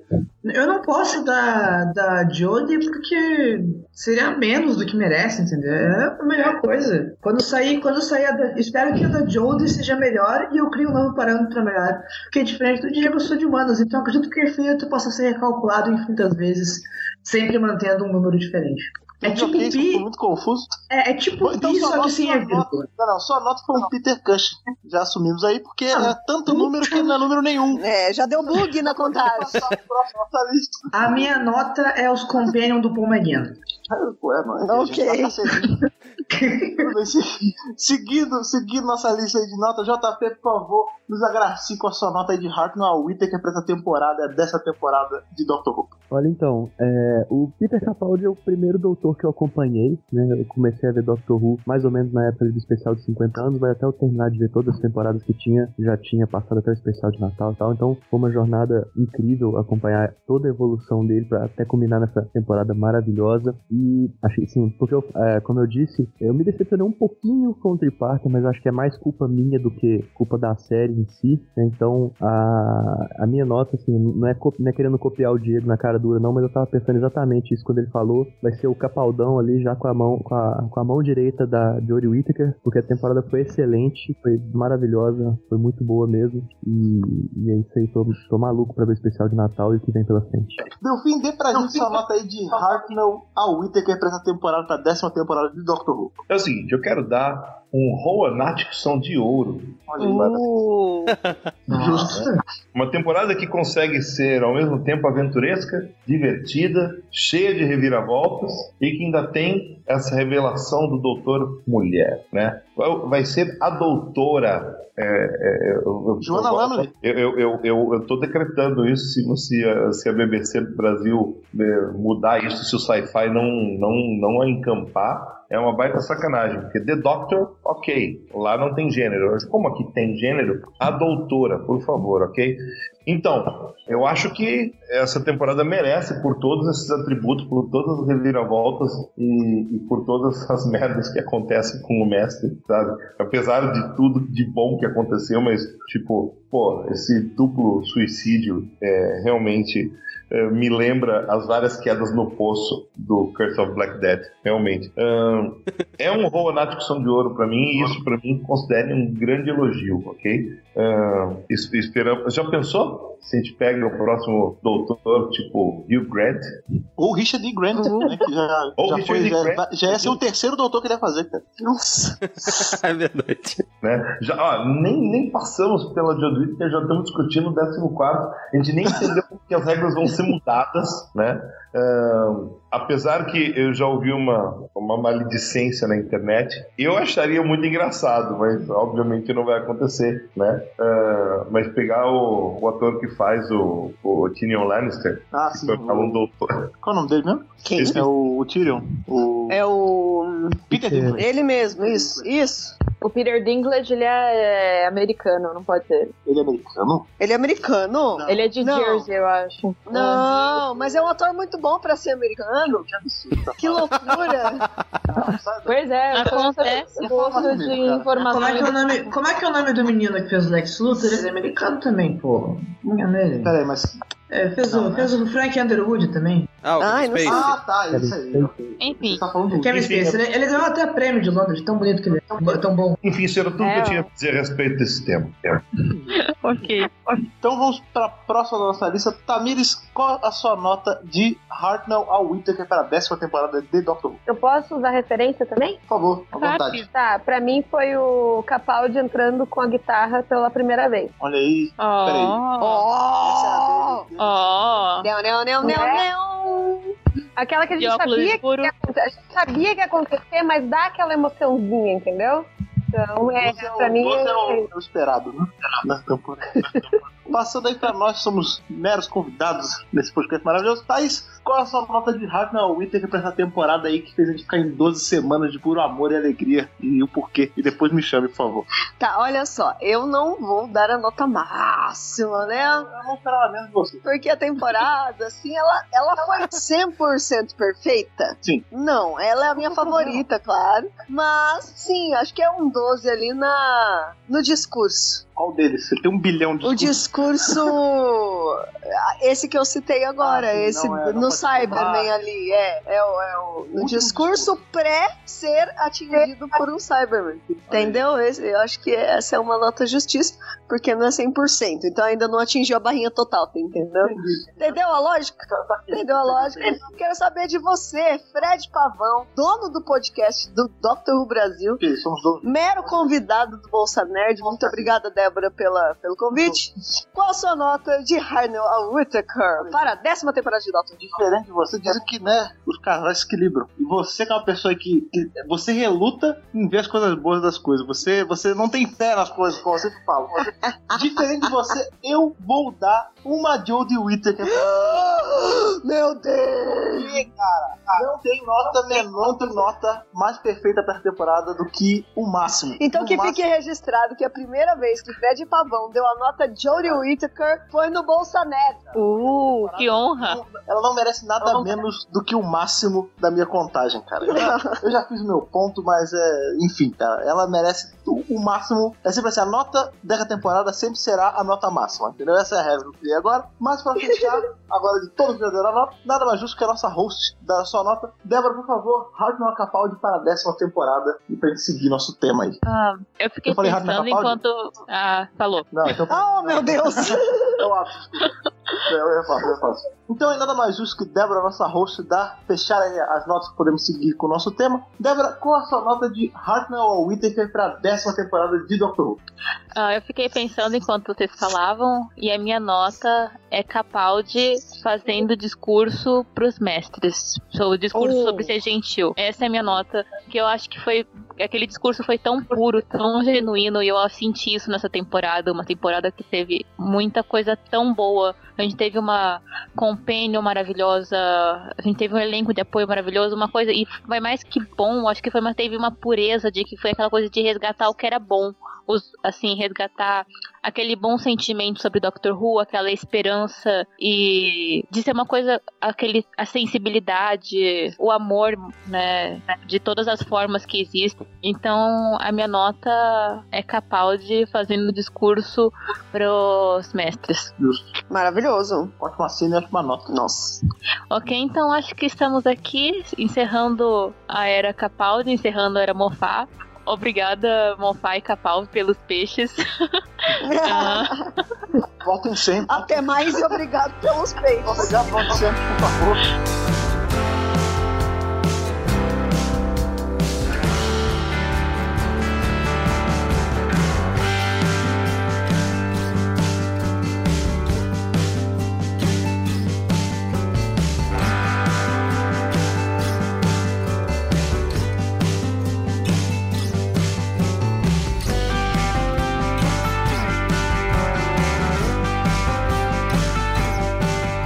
Nunca esqueceremos de quando o doutor foi de vocês, mas agora, change, my dear.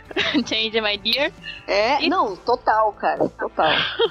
E temos uma doutora!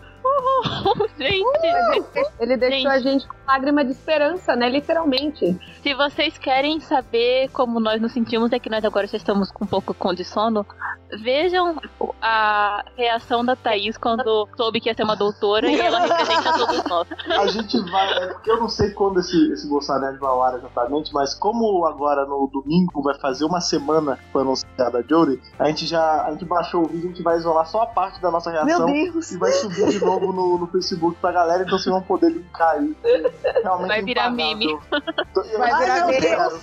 Não, gente, não, não me transformem em um meio, pelo amor de Deus. E Você pra essa. meme? Hã? A gente não vai fazer um meme, ou será que vai? Ai, meu Deus. Ou será que vai? E, gente, eu vou falar. Eu queria uma doutora, queria, eu torcia por uma doutora, eu tinha uma esperança, mas no fundo eu não acreditava muito, não. Eu achava que ia ser mais um homem. Eu tava tipo, gente, a BBC não vai ter coragem. Não. Eu queria muito que fosse o Idris Elba, mas é uma crush ridícula que eu tenho Nossa. nele. Eu quero que ele seja o James Bond, o doutor. Eu só quero que ele apareça, entendeu? Então, sabe, é uma boa alternativa ao Idris Elba? Porque todo mundo quer, porque ele ia ser o primeiro doutor canônico negro e tudo mais. É o ator que faz aí o John Jones em Supergirl, né, cara? Que David Harwood. Sim. Mas ele é inglês? Ele É. Ele é inglês, inclusive já Ele é participou- MB, é MBI. Ele é MBE, ele tem um MBE. É, inclusive já participou de Doctor Who no primeiro arco do mestre do John Sim. Ele Sim. era presidente, se eu não me engano, alguma coisa do tipo. Meio cabisbaixo, meio tretado ali com a, com a equipe de Supergirl e ele tá buscando novos trabalhos, né? E ele era um, ele era um dos, dos nomes que tava cotado aí pra ser o próximo doutor, caso a Jury não entrasse. E ele continua na minha lista, cara. Depois que eu. Ele é muito bom, gosto Sim, muito ele é dele. bom. Ele é. E precisamos de um, de um doutor negro. É, depois dela tem que ser um negro, meu, pelo amor de Deus, hein? E depois tem que ser um ruivo. Não, Ah, eu não, não! quero que é a piada do Dr. Who. Dr. Who. Não. Gente, por favor, Jory, quando regenerar, fala. Still no ginger, por favor. E a, jo, a Jory tava ruiva um pouquinho antes, né, de ser anunciada. É mais ginger. Mas ela não é ginger natural, né, gente? Tipo a, tipo a Não. Karen Diva. Ah, não, mas caralho, que nem a Karen tem mais três pessoas no mundo só, né? Só. Os Weasley. É, então. Os não, Weasleys verdade, não, e o Ed Sheeran, só. E a, e a sobrinha dela, né? Cocoricó, né? É, a- é prima. E eu acho que tinha que ser irlandês pra poder ser ruivo. É, então, não tem nenhum doutor é, irlandês ainda, né? Verdade. Não. A gente não tem Irish. nada, nem irlandês, nem galês. Tá Mas eu acho que a BBC não vai. Caralho, botaram três escoceses já, cara. Você tá falando? Ah, mas é que Escócia tá ali grudadinho. Tá ali, né? Grudadinho. Tudo grudado ali. né? Tá toda ali. ó. É, todo mundo bêbado. Mas- É, vai. mas o gale, galês eu acho Todo provável. Galês eu acho mais provável. Fred. Galês Sim, Fred. porque Vale, Card. né, Card? Ô, Fred, sua, sua constatação não é válida, Fred. Óbvio que eles botaram três escoceses. Tem, tipo, sete pessoas pra fazer o personagem. É verdade. É verdade. Então, mas é que essa, essa lista vai crescendo, né, cara? Há uns, há uns seis anos atrás a gente só tinha 20 atores na- no Reino Unido. Hoje a gente já tem uns 30. Tá. Então tá Não, crescendo. mas isso, isso aí é a União Europeia. Agora com o 30 Brexit já quer botar ter cinco. E desses Gente, 30 saiu- atores, 20 já fizeram Doctor Who. Não, é melhor Não, é que tem um, tem um teste no BuzzFeed que é assim: esse ator fez Harry Potter, Game of Thrones, Doctor Who. Ah, e a gente três. compartilhou. É. A gente compartilhou. É. Eu acho que eu só errei esse por um, esse Nossa, teste. foi super mal. Foi super mal. Fiquei muito envergonhada de mim mesmo. Eu acho que eu errei a menina que faz a irmã da Marta. Sim, eu errei eu, também. eu, gente, eu sinto muito, mas eu devo cortar o assunto de todo mundo pra dizer que o avatar da Petra é o melhor de todos. Sim. um gatinho unicórnio. É, é, é, é um gato córneo, gente. É eu um tenho gato uma meia de córneo. Capricórnio. Vamos O que, eu, o, que eu mais adorei de ser, o que eu mais adorei de ser o gato córneo é que a minha gata se chama Faísca. Daí é Sparkle. É, é uma Twilight Sparkle felina.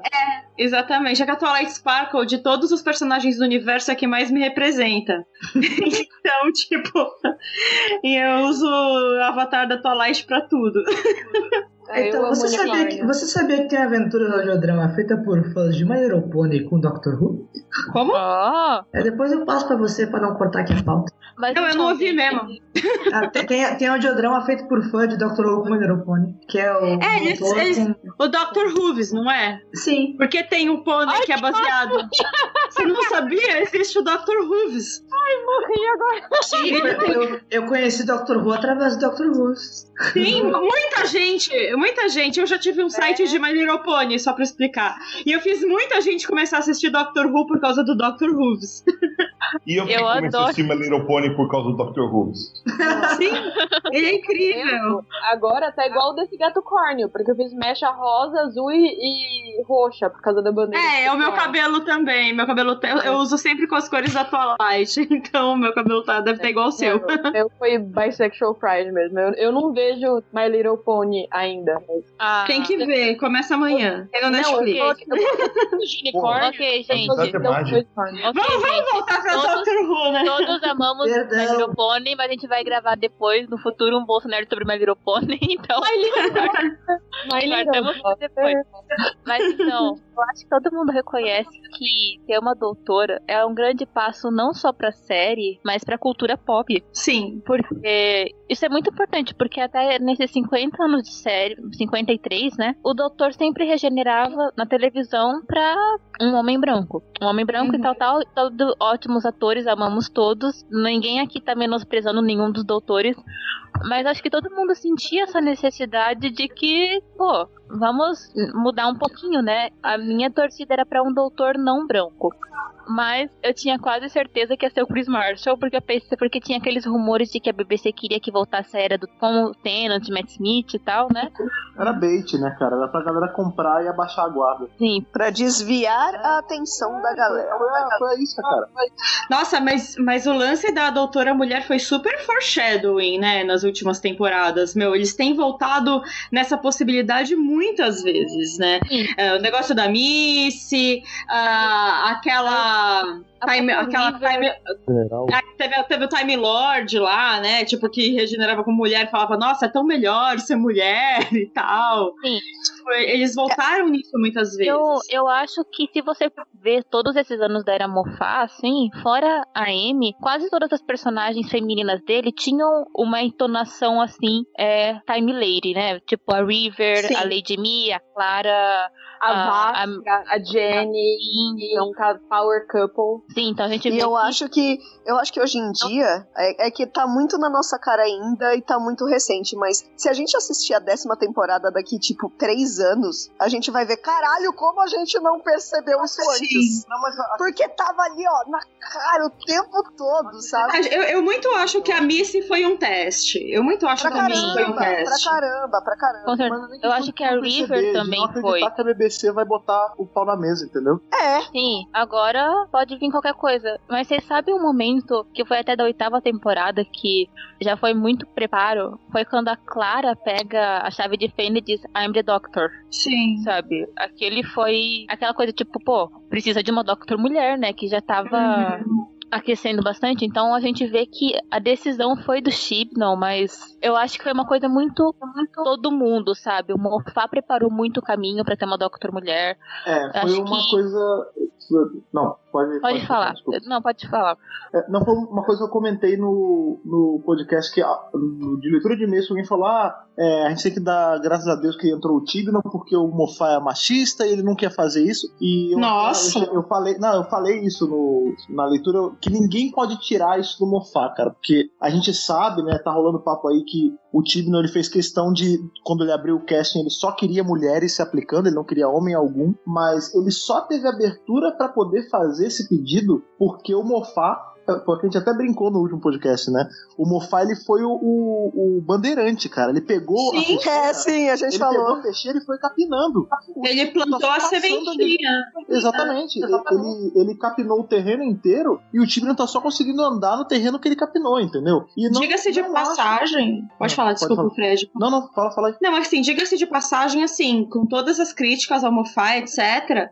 Mas cá entre nós, é, uma coisa que eu reparei é como ele tem tentado, ah, nas últimas temporadas, se desconstruir. Ele colocou uma surda, ele colocou uma anã, ele, sabe, ele tem tentado trabalhar essas questões, tipo, colocar pessoas que não tinham essa visibilidade. E, e toda essa questão, tipo, agora de uma Doctor mulher, ele que abriu esse caminho, sabe? Ele, ele eu, eu percebo isso nele. Ele tem os vícios, ele tem os vícios dele, mas ele, ele tipo, ele tá tentando, sabe? Não, tipo, se você um desconstruir, trabalho assim. do, do Moffat, por exemplo, em, em Sherlock, ele, a Mary, que nos livros, quem gosta de Conan Doyle, eu, tô, eu não tô nem relendo, eu tô reouvindo, que eu comprei. É muito bom, aliás, fica a dica. É os audiobooks narrados pelo Stephen Fry, a obra completa do Conan Doyle. Mas a Mary nos livros é uma tontinha, assim, ela é uma boba, Sim. lógico, né? E na série não, ela é uma agente secreta, assassina, foda.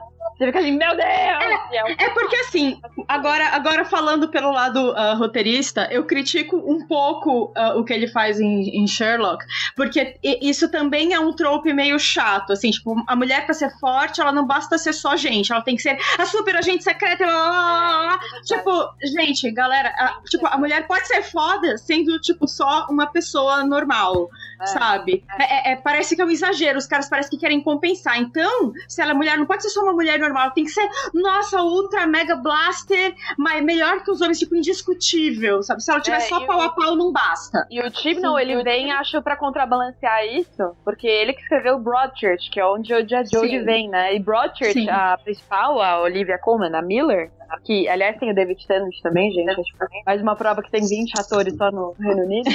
A Miller, ela é normal, ela é essa pessoa, ela é uma mãe, uma profissional, e ela é incrível, não porque ela é uma assassina e não sei o que, ela é incrível porque ela é foda, é uma mulherona, assim, sabe? Eu pago. Gente como a gente, mas gente como a gente foda. É, e a gente é foda também. A própria Jodie Whittaker em Broadchurch é uma baita de uma personagem e ela é uma personagem muito mundana, assim, é uma mãe que perdeu o filho e tá passando por todas as dores e, e consequências disso, mas é uma personagem extremamente forte, muito bem construída. Sim, Muito e. É, mas eu acho assim que ter uma doutora em Doctor Who, é, eu não quero dizer. Eu sei que todo mundo, muita gente aqui se animou com a notícia, mas a gente que é mulher, que a gente é, é fã de Doctor Who, que a gente que ama Doctor Who, poder ver uma Doctor mulher, gente, é, é uma emoção impagável. É de sair gritando que nem a Thaís saiu gritando na live do Doctor Who.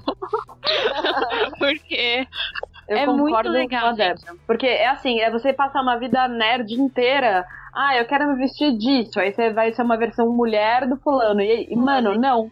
A próxima festa fantasia eu vou de Doctor e eu não vou ter que ser, sabe, o Matt Smith. Eu vou poder ser a doutora. E Não, é tão assim. Olha, eu nunca tive esse problema porque eu me visto de homem mesmo, foda-se. Então, eu Não, faço eu também cosplay tipo de cara, sabe? Mas, Mas com é a certeza- representatividade, gente. É a representatividade. mas, mas olha que É o vídeo daquela garotinha pulando de alegria que saiu É, na internet, sabe? é. agora, os caras, os marmanjos, vão ter que fazer é, gender swap Cosplay. de 13 terceira. Exato, o que a gente teve que fazer a vida inteira, né? Sim! Você vai ter que fazer isso, é verdade. Eu quero ver os caras fazendo drag, eu quero ver os caras, tipo, se vestindo de mulher. Não fazendo gender swap, eu quero ver eles vestidos de mulher. É isso que eu quero ver. Igual eu me vesti, igual eu me visto de homem. Não, e eu tô Sim, torcendo e pra também- River voltar de algum jeito. Tipo, give the doctor a girlfriend. Nossa, agora eu tô torcendo doutora lésbica ainda por cima. A, a- eu esqueci o nome da atriz da, da Lila, mas ela, no especial de 50 anos, no documentário sobre a história do Dr. Who, ela comenta, tipo, ah, precisamos mudar, não sei o quê. Acho que, acho que já dá pra ter uma doutora, uma doutora lésbica, né? Por que não? Não, Eu porque esse lance eu já acho. é, do, Vou do, precisar do, sair é um tudo, pouco né? mais cedo do, É. do podcast, desculpem. Ah, só só para deixar meu, meus, meus dois centavos da, da Jodie Whittaker, né? Vocês já pensaram para parar pensar que a a semana foi muito feliz pra, em, em torno da família do David Tennant? Porque a, Jodie Whittaker tá ah, estrela com ele o Broadchurch, né? E no meio da semana também a Georgia Moffat acabou sendo anunciada como fa para fazer uma série de audiobooks da, da filha do doutor. né? Então Também tá votando em quadrinho. Sim, então tem, tem bastante coisa. Tudo isso, pra, tudo isso só pra dizer que eu queria falar o nome do tênis também. Eu, eu- eu tenho, eu tenho essa, a mesma coisa da Erika. Enfim, dane-se. Ah, eu acho que uh, essa essa atriz me ganhou no, no para mim no melhor episódio de Black, de Black Mirror. Não sei se vocês lembram que ela tá nele também, que é a história inteira de você. Então, e eu, eu acho que eu, eu espero grandes coisas, né? E espero sinceramente que os haters engulam cada sílaba, cada caractere que foi digitado, porque eu acho que a gente vai ter um, uma, uma personagem agora que vai marcar a época, sabe? E eu tô torcendo muito, sabe para quê? É, um, é, um, é uma torcida pessoal que ela fique mais do que as três, quatro temporadas regulares que os Doctors anteriores é, têm tido, sabe? Que ela perdure, sabe? Eu, eu ia adorar que ela quebrasse o recorde do Tom Baker, assim, de longe. Só, só para só pra, só o pessoal realmente se desacostumar e falar assim, puta, uma doutora mulher, sabe? Quando se pintar o doutor homem de novo, o pessoal fica até indignado, né? De tão bom que eu acredito que possa ser. E eu gosto muito do, do Chris Chibnall também. Então, eu acredito que é uma dupla que possa fazer um excelente trabalho para que Dr. Who prossiga, prossiga por mais uns 10 anos, pelo menos, até a gente ter a próxima grande mudança. E era só isso que eu queria dizer. Eu tô dando boa noite antecipadamente para todos. Obrigada até logo, obrigada pela noite. Tchau, tchau. Tchau, tchau. Valeu, valeu. E não diga antecipada, o tempo aqui é fluido. It's a wibbly wobbly, timey wimey. Enfim. Mas sabe que eu tava lendo um artigo aqui enquanto o Delfim falava? Nossa, admiti que tava lendo enquanto ele falava, né? Eu tava prestando atenção. Falando que, pensando na história do doutor, o que, que é o doutor? É uma pessoa que explica coisas. E era, era a premissa da série, né? E no feminismo tem um termo que é mansplaining, que é um homem explicando uma coisa, geralmente pra uma mulher que já tá cansada de saber. A Gayle Simone conta que quando ela tava na fila do cinema pra ver Deadpool, vieram contar pra ela o que, que era, o que, que ele fazia. E é finalmente uma mulher que vai virar pra um companion e explicar as coisas. É tão raro isso na cultura pop, uma mulher ser a fonte do conhecimento e não um homem branco hétero cis ficando Isso eu acho muito disruptivo. Por mais vou fazer minha estrelinha, né? Você é a feminista chata, é uma mulher cis, é uma mulher branca, espero que não hétero, mas ela é padrãozinho, é um passo, é um passo de formiga mas é um passo. Eu tô muito feliz e a minha reação foi a mesma no cinema vendo Homem-Aranha agora. Eu, eu gritei, vidros racharam, eles correram pras colinas. Sim. Mas eu, mas eu acho que só o fato dela ser uma pessoa com cara de gente como a gente já é, é uma grande coisa. Não é uma gostosona sexualizada ou tipo modelete, sabe? Eu vi é, muita gente falando assim: ah, eu queria que fosse a Eva Green.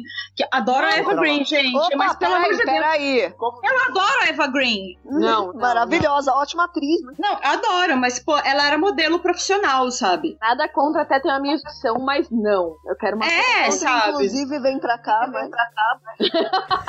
não, Esse lance do, do eu não sei. Ele, eu... ser, ele ser pessoa, tipo, gente como a gente, isso é meio recorrente, porque assim, por mais que, e aí fica o, o eu levanto o chapéu pra Erika, né, que ela você vai defender o Paul Magan, mas a verdade é que, no, tirando o Peter Davidson e o Paul Magan, os doutores sempre eram caras normais, mas eles não é- eram mega caras gostosões, Mas eles eram Não, são caras Cara, bonitos, mas bonito normal. Então, Não, mas é normal um exatamente, homem são normais. Mas assim, mesmo quando a menina é uma girl next door, a Mary Jane é, é a, sabe, que é a girl next door, literalmente, é sempre uma gostosa. Mulher na cultura pop, mesmo Ah, não, claro. é a gente, ela é a foda, a sabe, mas, a- mas a gente vive num mundo. magrela. E a, Sim, e a é. Jodie não, a Jodie não é tão. Uau, É uma não. pessoa normal, tem cara de Eu gente como a gente. Eu não sei, mas Inclusive, eu- vi ela é- andando. Quando ela tirou o capuz e começou a andar pra tarde, eu pensei, cara, essa mulher é tão Doctor.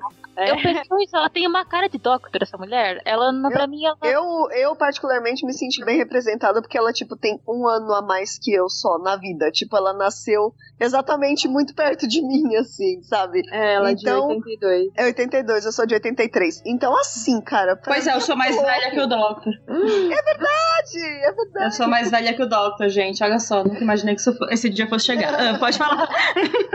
Então, porque é, é muito louco e isso dela não ser realmente, ai meu Deus, ela é linda, ela é maravilhosa, ela é perfeita, né? Não é perfeita, perfeita. tipo uma atriz hollywoodiana. Não, você vê inclusive na a gente conseguiu a foto dela em alta, ela tem ruguinhas já, Tem, ela já é mãe, sabe? Ela já é, ela tá arrumando pra ser uma quarentona já, sabe? Isso é bem legal. Amo, O que amo. eu tava falando do lance da normalidade, assim, do- dos atores e agora a atriz que. A atriz, né? Que ela tem que vai ter mais mulher agora, que fazem Doctor Who são normais. Por exemplo, a gente vive, a gente, a gente lida com cultura pop. Na cultura pop, por mais que eu concorde que a Girl Next Door geralmente é boazuda, né? Em compara, não, nunca é uma menina que você vai achar na padaria, você nunca vai ver uma Mary Jane e uma Gwen, uma Gwen comprando pão, né? De É moletom e camisa branca. Exatamente. Mas o. Tipo, no caso do Doutor, você, a gente tá num mundo onde tem, porra, Schwarzenegger por aí. Todos os heróis da nossa infância eram caras bombados. O Doutor, ele nunca foi, né, cara? Ele sempre tinha pancinha, É. ele sempre era. Ele, ele sempre era esquisitão. Eu acho que esse é o lance. Não né? necessariamente bonito também, É, né? óbvio, né? A gente ganhou caras bonitos, mas até eles não eram, tipo, rasgados, sabe? É.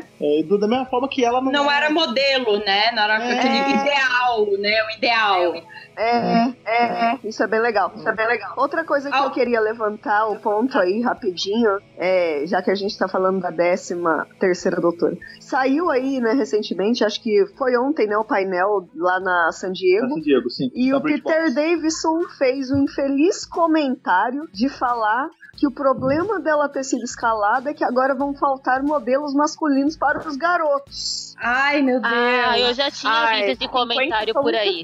E aí né? foi legal Zero porque o Colin Baker, ele respondeu, não, cara, nada a ver, desculpa, o que você tá falando é bobagem, eu adorei a escolha dela e ela vai arrasar. Não, e a- Não, Sim, gente, sim. o Colin Assim, Baker, por sinal, foi sensacional. Em Colin todas Baker, as né, frases. Foi, ele foi sensacional em todas as falas dele sobre a doutora. Não é a primeira vez que o, que o Peter Davidson ele dá depoimentos que ele não queria uma doutora. Eu acho que assim, ele tá do jeito, né? Ninguém é obrigado a querer nada. Só vale do jeito que você expõe. A- concordo que foi uma forma infeliz de expor isso, ele não devia ter feito dessa forma. Até porque ele coloca em xeque que mulheres não podem ser role models pra homens. Por exemplo, eu cresci vendo filmes em que tinha mulheres protagonistas e, porra, isso também ajudou a moldar o meu gosto de cultura pop e meu caráter. Eu cresci- Ripley manda é, eu beijos, cresci né? vendo Ripley, Buffy. Barbarelas, Elvira, Sarah? Connor. Sarah Connor. E elas podem moldar o caráter de um cara Não. também, assim como um homem, né? E Deus me livre de Eu faltar homem em fixação científica, né? Porque é o que menos. Nossa, Deus me dibre, né, de ficar faltando É. homens, né, Nossa, que de homens. problema. Porque Meu nós Deus. somos É. homens, é o branco. Companion, lógico. Não, os comentários. não. Os comentários Gente. que eu ouvi foram em relação a isso, né? Que o Doctor era um dos poucos homens da cultura pop que não discutia, que não resolvia as coisas na base da pancadaria e que era usava a cabeça e tal, tal. E Mas, agora gente, é uma já tem 12 Ah. doutores pra servir de exemplo. Sim. É, Eles não é, foram gente, esquecidos. É Eles aquela não foram coisa. apagados. Eles É aquela ainda coisa. podem ser assistidos em DVD.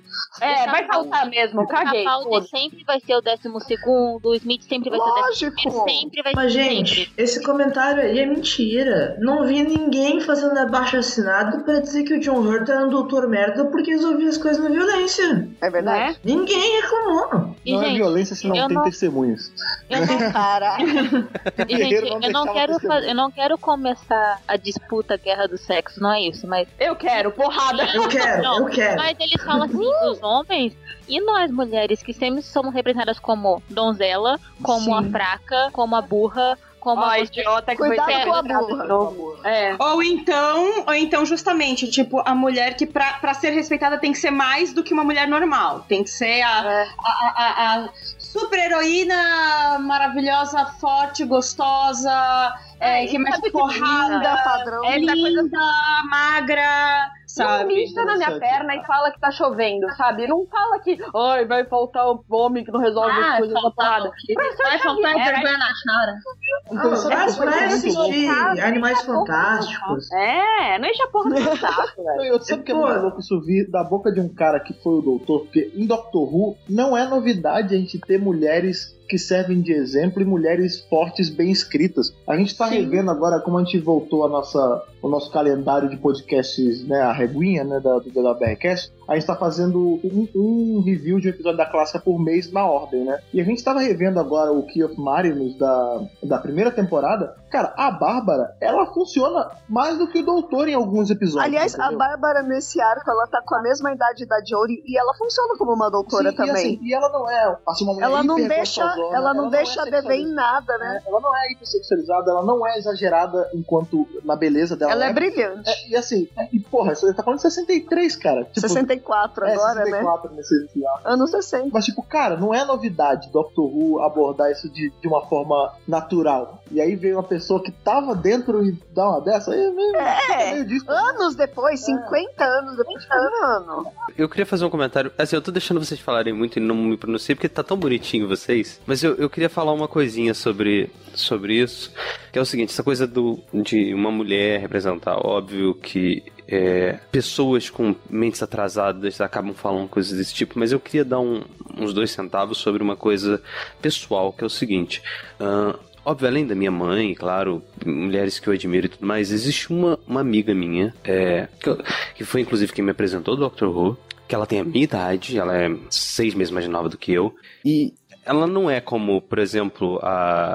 a- eu, não, eu não lembro quem, quem falou, se foi a Paula, que, que falou de, da personagem do, do Sherlock, que é Ibe foda. ela- Não, ela é uma pessoa normal e ela é a pessoa que mais me inspira e que eu mais admiro pelo modo de ser, pelo modo de agir, pelo modo de enxergar o mundo, pelo modo de que enfrenta as dificuldades, pela forma que. É, que, que, que vive a vida, que encara os desafios, que é a minha amiga Jéssica, que é, é um exemplo pra mim. Eu tento todo dia ser um pouco como ela é. Ela me, é, sem ela querer, né, sem querer, ela me ensinou a admirar e a querer ser como ela. Então, essa parada de ah, os homens não vão ter bullshit, isso é uma besteira, isso é uma idiotice. Isso não existe. Você se inspira em pessoas que fazem coisas que você admira, que você gosta. E o doutor é isso. Ele é alguém que você admira, é alguém que você gosta. Ser um homem ou mulher, e isso não faz diferença. Nenhuma. Não é Nenhuma detalhe. Sim, ótimas palavras. Assim como nós, mulheres, a gente não tem problema em admirar um personagem homem, admirar homens reais, e sabe? A gente Isso- tá fazendo isso com o Doctor Who há muito tempo. Sim. É, mas foi Mas muito isso é importante. um traço da cultura pop, sabe? É, principalmente, por exemplo, quando você vai fazer um desenho animado ou um quadrinho, é sempre assim, sempre se orienta que o personagem principal seja masculino, porque mulheres não têm problema se identificar com personagens masculinos e os homens, óbvio que também não.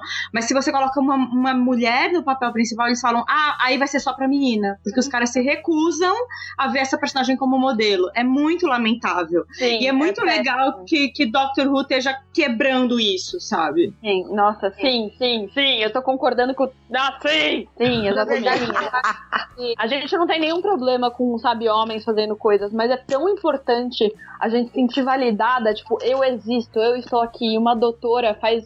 me, me, me valida os meus sentimentos, a minha existência, a minha energice, sabe? E faz eu acreditar. Pra mim, Dr. Who sempre foi um. quebrou alguns paradigmas, sabe? Ele sempre buscou é, mostrar, mesmo que sutilmente, assim, eu acho que às vezes muito sutilmente, é, problemas que você tem na sociedade.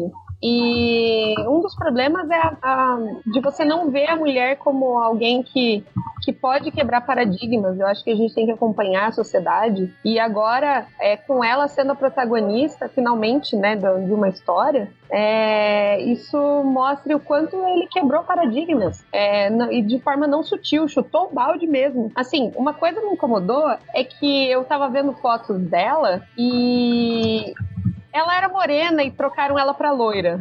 Isso me incomodou bastante porque, por mais que ela fugisse de alguns estereótipos, pintar o cabelo dela de loiro não foi uma solução pra quebrar né, essa, essa questão do loiro também, né? Que precisa ser loira e tal, logo de cara. Mas assim, cara, eu fiquei tão emocionada por ela ser, ser uma mulher que eu cheguei pro, pros meus pais, eles assistiam algumas, algumas coisas do, do Dr. Who. Eu cheguei, ai, é uma mulher, é uma mulher. Aí eles falaram assim, mas é uma mulher quem? O Dr. Who é uma mulher. Perfeito, é uma mulher, mulher Who. Falei assim, e assim, depois meu pai foi assistir comigo, não, mas me explica como é que é, né? Aí eu, ele começou a assistir, ah, então esse vai ser uma mulher, você, ele vai regenerar uma mulher. E eu tava tão emocionada, tão feliz, assim, tipo, poxa, um protagonismo é, numa série tão antiga, feminino. Eu não sei, eu não sei nem me expressar, não sei nem a emoção que isso me dá, sabe? Tipo, eu ainda tô lidando com os meus sentimentos, sabe? Porque E eu Porque, acho. assim, eu sempre procurei ser representada em algumas coisas, sabe? Eu sempre procurei algum- al- alguma coisa pra me representar melhor e talvez, quem sabe, o Dr. Who me represente e as falas dela me representem, que esses discursos continuem sa- saindo de uma boca de uma mulher, sabe? Nossa, vai ser de chorar, meu. Eu tenho certeza. Vai. Quando ela começar com aqueles discursos épicos, eu vou ficar. eu vou ficar louca. Total. Sim, eu acho que, assim, sempre que muda de doutor, essas coisas, a gente nunca sabe o que esperar, né? A gente sempre é uma surpresa. Mas agora, eu tô numa fase de Doctor Who que eu realmente não sei o que esperar. Porque, tipo, tem coisas, a gente sabe que o doutor não é um corpo, porque ele é. Ele, independente do corpo dele, ele é aquela esperança, ele é aquela. É, os- é o herói que tem dois corações, né? Mas é que tem nuances, tem camadas que eu acho que só uma mulher ia poder dar. E eu tô muito curiosa pra ver como é que vai ser em Doctor Who, como é que vai ser uma Doctor que tem essa que é uma mulher que que tem essas nuances de mulher, que tem essa sabe, essas coisas, essa, essa esse diferencial que uma mulher pode trazer pro Doctor. Tô bem curiosa. É um outro olhar, né? É, é, é, é, é um olhar diferente. Eu quero ver E- muito um Doctor mãezona, assim, sabe? Que abraça todo mundo. Eu não sei. Ah, eu tô mais assim, tô esperando mais. Ia ser mais legal, né? Se fosse um Doctor mais em paz consigo mesmo, assim, com algumas coisas. Uma Sim. coisa, que eu, uma coisa que eu quero muito é que, assim, ele, o, o, no- enquanto 12, o doutor ficou o tempo inteiro falando, não, esse negócio de gênero não existe, né? Galifrey é avançado, Galifrey é foda, Galifrey é pica fu- Galifrey é a melhor coisa que existe. A gente já viu essa discussão antes do Tenant, era pura ladainha. Eu quero que seja pura ladainha. Eu quero, porque nos áudios de Gallifrey isso não é verdade. Na Gallifrey que foi mostrada do Tenant e da série clássica, isso não é verdade. Eu quero que isso seja mostrado, sabe? Eu quero que isso não seja verdade. Eu quero que, que eh, tenha confusões por causa da mudança. Eu quero que, por exemplo, quando a doutora precisar. Qual o seu nome? Ela tenha um nome verídico, não posso dizer só, ah, a doutora, ela diga John Smith. Daí a pessoa fica, o quê? Ela, hã? E fica isso, sabe? Tipo, Qual o seu nome? John Smith. Ia ser engraçado se tivesse alguma confusão em relação a isso, né? Ela se apresentando na Terra como Joe Smith. Lembra que a carteirinha da biblioteca dela é a foto do Hart, meu. É, então, eu fosse uma Joe Smith, aí a pessoa falasse o quê? Aí ela desse uma, uma rateada, tipo, ai, sorry, Joanna. Joanna Smith. Joanna Smith. É, alguma coisa assim. Gente, eu queria muito que ela reencontrasse uma companion anterior. Porque eu quero ver. A River. Eu, eu Ai, gente, deixa a River descansar em paz, pelo amor de É, Deus. então, a River, eu acho que ela já foi meio exaurida, ela já É foi usada demais. O final dela com o Capaldi foi maravilhoso. E tem outra, a River ia encarar o fato dele ter voltado como uma mulher muito de boa. Tinha que ser algum, Um choque. tinha que ser algum companion que ia ficar com um frango robô, saca? Tinha que É. ser a Amy. Tinha que ser a Amy. Não, Pô, a Amy, hein? A Amy. É. a Amy. A Até. A Rose. eu botaria, eu botaria. Não, mas eu acho A que dona! A dona era penso- Nem lembra do doutor, gente. Gente, É, eu vou- na Amy porque a Amy só conheceu o Eleven. É Pra ela não sabe se teve um antes ou um depois. Pra ela o doutor é aquele. Sim. É verdade. entende? Então pra ela eu acho que ia ser interessante.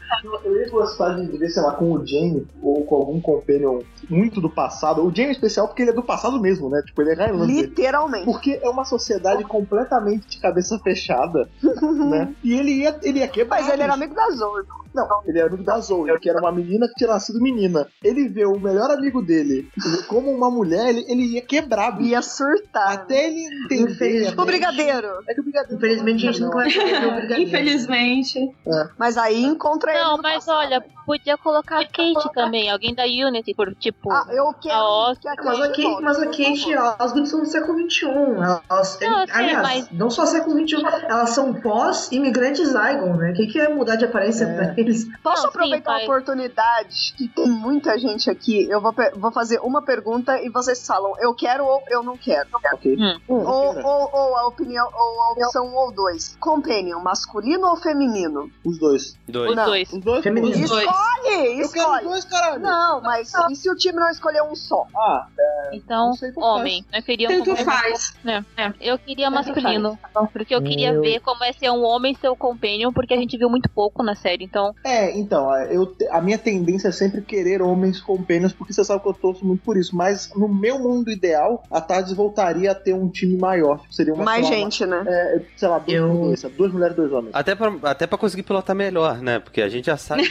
pô, pô, cara, precisa. Ai, gente, vocês viram a, a piadinha de que ela não Ai, que vontade de socar direito? isso. Que vontade Como de se o socar doutor- Ai, porque o doutor pilota muito bem, eu queria falar, né?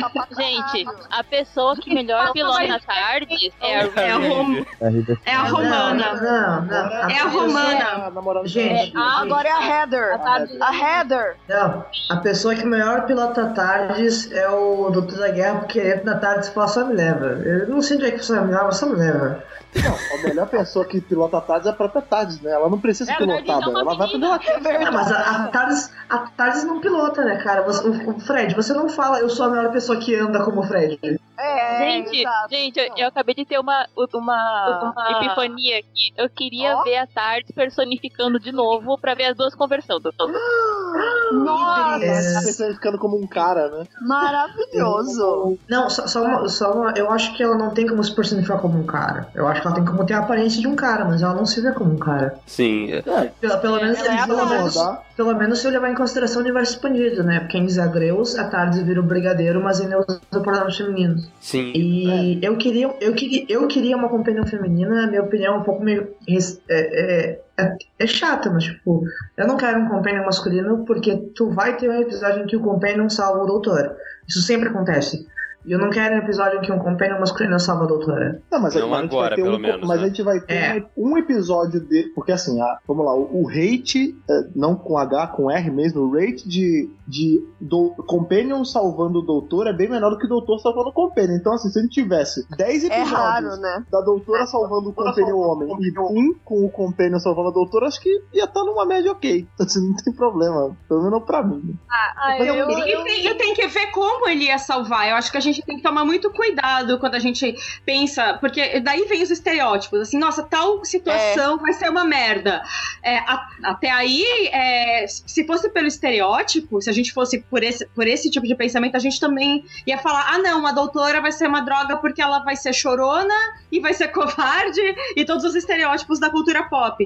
De repente, pode haver uma maneira de um companion masculino salvar a doutora de um jeito incrível que a gente não imagina. eu acho E não tem eu, problema, eu, eu, eu vou, acho eu vou dar o lindo. Braço a torcer e dizer que um companion masculino que seria tipo a mesma relação que o Tennant tinha com a dona ou com a Nossa, Marta sim. seria incrível. Não, ô Erika, mas eu pensei assim, imagina um companion masculino que nem o Sam é pro Frodo, assim. Aquele Ah, eu companheiro. não, eu não Nossa, gosto ser de lindo. anéis, não Eu, É, então, o que Não, Eu acho- manjo, não é mais filme. brother, é tipo, eu é um acho bagulho. a relação que eu tô pensando é Mulher Maravilha e Steve Trevor, do filme. Ai, sabe? Ah, mas é, Deus, vou mas é também. Mas aí é romance, Não, aí é romance, né? Não, não precisa ter romance. Mas essa relação de que, tipo, é, ela é forte, ele era o companion dela, mas ele também tinha as funções dele, tipo, sabe? Ele não. Ah, Que tava os dois bem, assim, tava num equilíbrio muito bom, mas ela ainda era, era dela. A história Eu era acho dela. que, no, no caso só, tipo, do, do, do- fazendo essa comparação do, do, do Trevor com a Mulher Maravilha, é a questão do cara que não tem problema da mulher ser mais que ele. É, ele, ele é que olha, ele olha e fala, nossa, que foda, vou ajudar essa mulher a ser tudo Não. que ela puder. Sabe, eu- nossa, eu que tive um insight agora. Sabe quando você vai jogar Street Fighter e você não sabe fazer nada e você só fica apertando os botões, assim, esperando que alguma coisa aconteça? Seria legal se ele salvasse ela apertando a tarde como se fosse o arcade de Street Fighter, assim, ah, o que que eu faço agora, o que que eu faço agora? E desse certo. Sabe, sabe um exemplo? Vou dar um exemplo fácil de a gente ver. O jeito que a Bill salvou o doutor no meio do episódio triplo. No final, né? No, no, no final do segundo episódio. Não Ela, ela salvou ele. Ai, é, gente, a Petra sacrificando- tá aí? Spoiler, spoiler. Ela sa- sacrificando a cara nos ouvidos. Esse, esse exemplo não é muito bom, não, na minha opinião. Você não acha, não? Envol- Por quê? en- envolve violência física. Não, não envolve Não. violência física. Não, envolve. De onde? Onde? Da parte, da parte da Bill para com o doutor. Não. mas ela tá falando de quando ela, tipo, troca a terra pelo do, assim, É, pelo a. Ah, tá, escolha essa emocional. Ah, É. tá. Aquela parte da mãe dela, né? É do óculos. Não, eu tô falando da parte dos olhos mesmo, que ela recupera a visão dele. Ah, que ela vende a tá alma, bom. entre aspas, pelos olhos dele. Verdade, Isso, verdade. É, tipo, é ela salvando o doutor, literalmente. O doutor está completamente incapaz e ela faz a, un- a- a coisa mais pura possível pra tentar salvar ele. Por puro amor ao amigo. De coração. Eu acho Exato. que tudo vai muito. Eu acho que tudo vai muito de como foi essa, essa bomba que a Thaís jogou de escolher qual é o. É, se é, É porque tá mulher. todo mundo falando. É, é interessante é mas assim, eu acho que vai muito de como eles vão abordar, porque qualquer situação, vamos supor, se a gente colocar a doutora com um companion homem, pode dar merda ou pode dar bom. Se a gente colocar com uma mulher, pode dar merda ou pode dar bom, porque assim, se você coloca com, uma, com um cara, pode dar merda se virar um romance. Uhum. Mas pode dar muito certo se ele entrar naquele lance de provar que homens e mulheres podem ser amigos, como foi o caso dos 10 e da dona. É, Nossa, é mesmo. mais legal. Imagina, Sim. imagina um homem que assim, que em momento algum, em milésimo algum, ele vê ela como uma possível parceira sexual. É interesse amoroso, né? É, É. é só uma porra. Eu, durante a vida, tive várias amigas que eram só minhas amigas, entendeu? E eu sinto falta disso na cultura pop em geral. Não sou Sim, ainda sou sim. né? Ou, se você coloca uma mulher, pode, pode pegar meio mal, aí vira. Porque tá todo mundo falando que vai ser os estereótipos da mulher. Se colocar duas mulheres e elas só agirem como menininhas de, de colegial, vai ser ruim. Se você coloca elas duas sendo foda juntas, é bom. Porra. Maravilhoso. Femicira na Mas tarde, pra- velho. Pra ser. Femicida na tarde. Tardicira. Wonder Sabe Woman. Yeah. o? Feminicida. Wonder Who. Wonder Woman, né? Só pra. Na verdade, essa pergunta da Thaís é uma pergunta muito triste. Triste, não, capciosa pra mim. Porque eu acho todas as alternativas uma bosta. Porque eu não quero Caraca. que compre um humano do presente.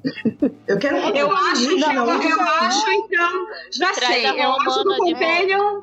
Não, o Companion tem que ser um alienígena ou um robô. Não, Falou sabe Pode ser alguém do passado, pode ser alguém do passado. Gente, Nossa, eu do adoraria passado passado. Gente, a Tamiri tá tentando falar, faz É, eu não Deixa é a Tamiris falar. eu imaginei que eu estou aqui contemplando o meu relógio do, do De Volta pro Futuro. Eu pensei, tipo, um Doc, sabe? É, como companion. Uma pessoa cientista mais louco. velha. É, uma pessoa mais velha, mas não aquela pessoa que é inativa. Tipo um, um senhor meio Tipo um doidão. Wilfred. O Tipo um Wilfred, o da Tim.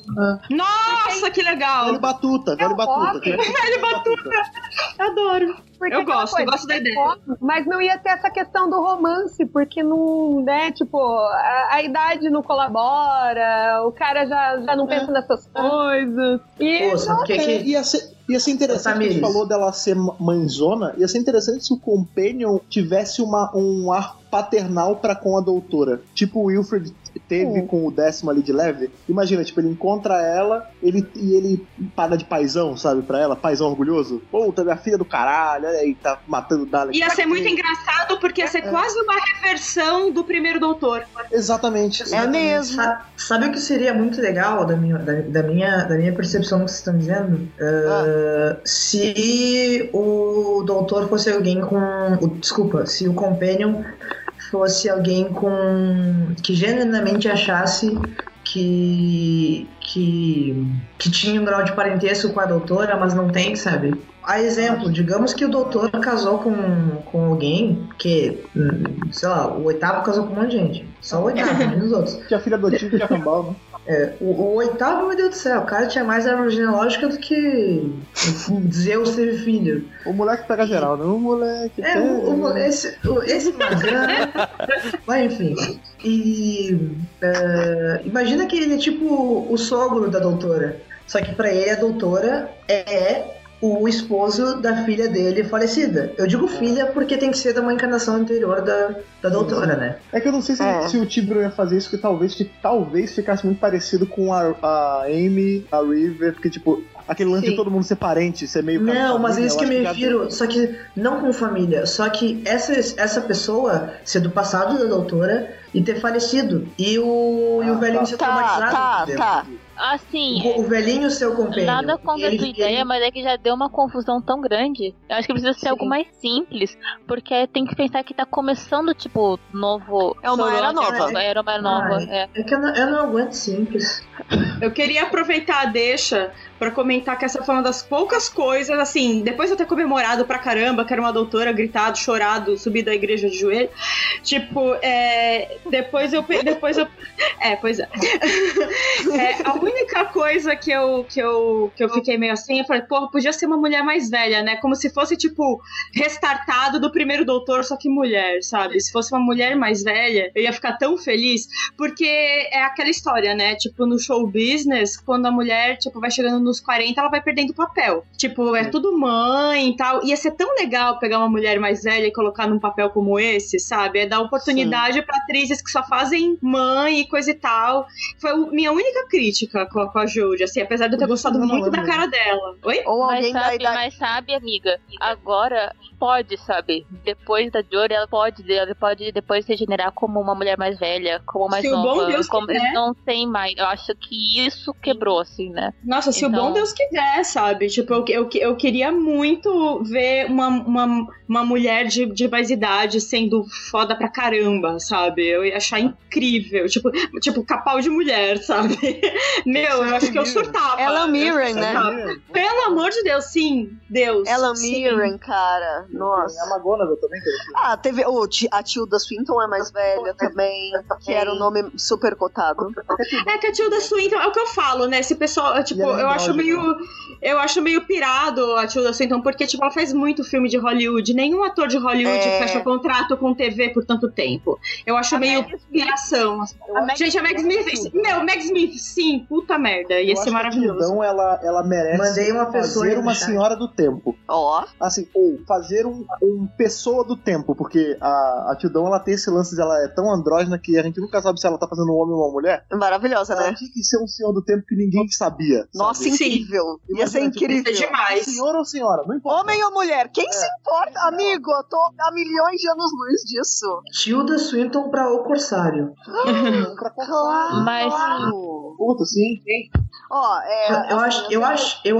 Pode falar. Não, fala aí, fala aí, fala aí, pelo amor de Deus. Eu ia dizer, eu acho que a Jacqueline Pierce ia ser perfeita pra fazer uma doutora nova. Quem é? Ela faz. é, ela é atriz de teatro e ela, ela começou a carreira dela junto com John Hurt. Nossa. Ah, ok. E, É, cara, ela é incrível. Ela é. Pô, ela tem um peso na voz dela. A voz dela tem um, um riscado parecido com o do. Nossa, eu ia dizer David Bowie. Não é o David Bowie. Bob Dylan. Parecido com o Bob Ah, Dylan. sim. Nossa, que legal. Que maneiro. Legal. É, isso tudo que a gente tá Ah. falando de regeneração e possíveis atrizes, isso levando até uma outra questão, né? Que eu vi em algum lugar na internet, não sei se foi na gringa ou se foi aqui, da pessoa falando que uma das preocupações dela, apesar ela gostou muito da, da doutora ser anunciada e tal, mas é com o possível backlash que vai ter caso a Jory regenere num homem de novo, Ah, sim. né? Porque Mas se for um homem negro, eu acho que ganha outro peso a regeneração. Ou um indiano. Mas é que é, assim, qualquer, né? qualquer ah, não caucasiano, né? É que, assim, Mas a gente. eu- a- a- essa preocupação não é, não é só válida, como ela é tipo. Vocês já jogaram o, o War do Game of Thrones? Acho que já o homem. Já, já. É, ele, é muito bem, já. ele é muito bem feito, ele tem uma escala de turno que quanto mais turno se passa, mais você se fode, daí você perde no final. Sim, total, exatamente. Isso é muito interessante. E tipo, ah, agora é uma mulher, beleza. Não, mas depois se vier um homem é foda, né? Daí depois ela vem, sei lá, o Idris Elba. Puta merda, veio um homem negro, que foda. Não, mas aí depois do Idris Elba, quando vier um homem branco, puta merda. Ah, não, depois do Idris Elba é um ator indiano. Ah, muito foda. Daí depois desse ator indiano vem uma mulher negra, ou uma mulher indiana, ou Cara, uma mulher asiática. Vai indo, sabe? Porra, quando chegar um homem branco, porque uma hora vai ser um homem branco. Tipo, a gente tem que Sim. reconhecer. Uma hora vai. Nossa, o backlash vai ser, vai ser. É muito impossível de não ter um backlash destruidor.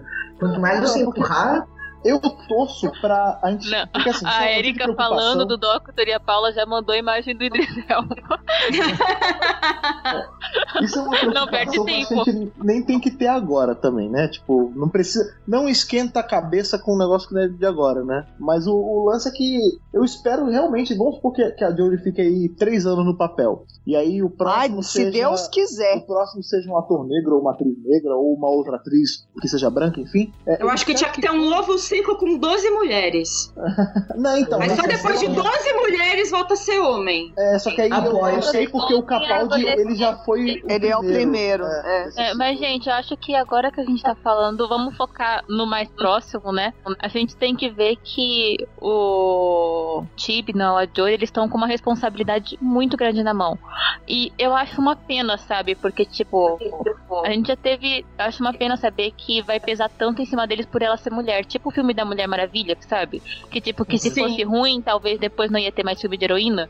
Quando Sim. com filme de homem não tem essas coisas. Sim. Então, a gente sabe que eles estão pegando uma responsabilidade muito grande, porque qualquer coisinha errada, qualquer coisinha que desagrade, vai pesar porque ela é mulher. Qualquer coisa. Então, Sim. Eu acho que o Tibno, ele é um cara bem responsável, bem experiente. Ele ganhou 80 milhões de prêmios com Broadchurch. Ele não começou com Broadchurch, inclusive ele já fez Doctor Who, ele fez Torchwood, ele já fez um monte de coisas. Eu acho que assim, é, ele deu uma entrevista falando também que a BBC queria ousadia. E se a BBC depositou essa responsabilidade nas mãos desse cara falando seja ousado, Ousadia e alegria, né? Cara, é é assim, ele tem a carta branca aí pra fazer e ele tem o- a bagagem e a envergadura moral pra fazer, sabe? Eu, eu- A eu envergadura Tibnall. moral. A Olha. envergadura moral. Eu confio totalmente no. Em Tibnall we trust. Cara, o grande lance é assim, sabe? Haters gonna hate. É exatamente isso, cara. Assim, pode estar o mais bem feito possível. Vai ter alguém que vai, não só homem, homem, mulher, sempre vai ter alguém que vai vir reclamar, entendeu? Ah, isso é normal. Peraí, lance é eu assim, vi gente ela tá reclamando dessa temporada. Eu falei, como assim? É, sim, Você sim. Não, doente? peraí, eu conheço gente que não gosta do Capaldi.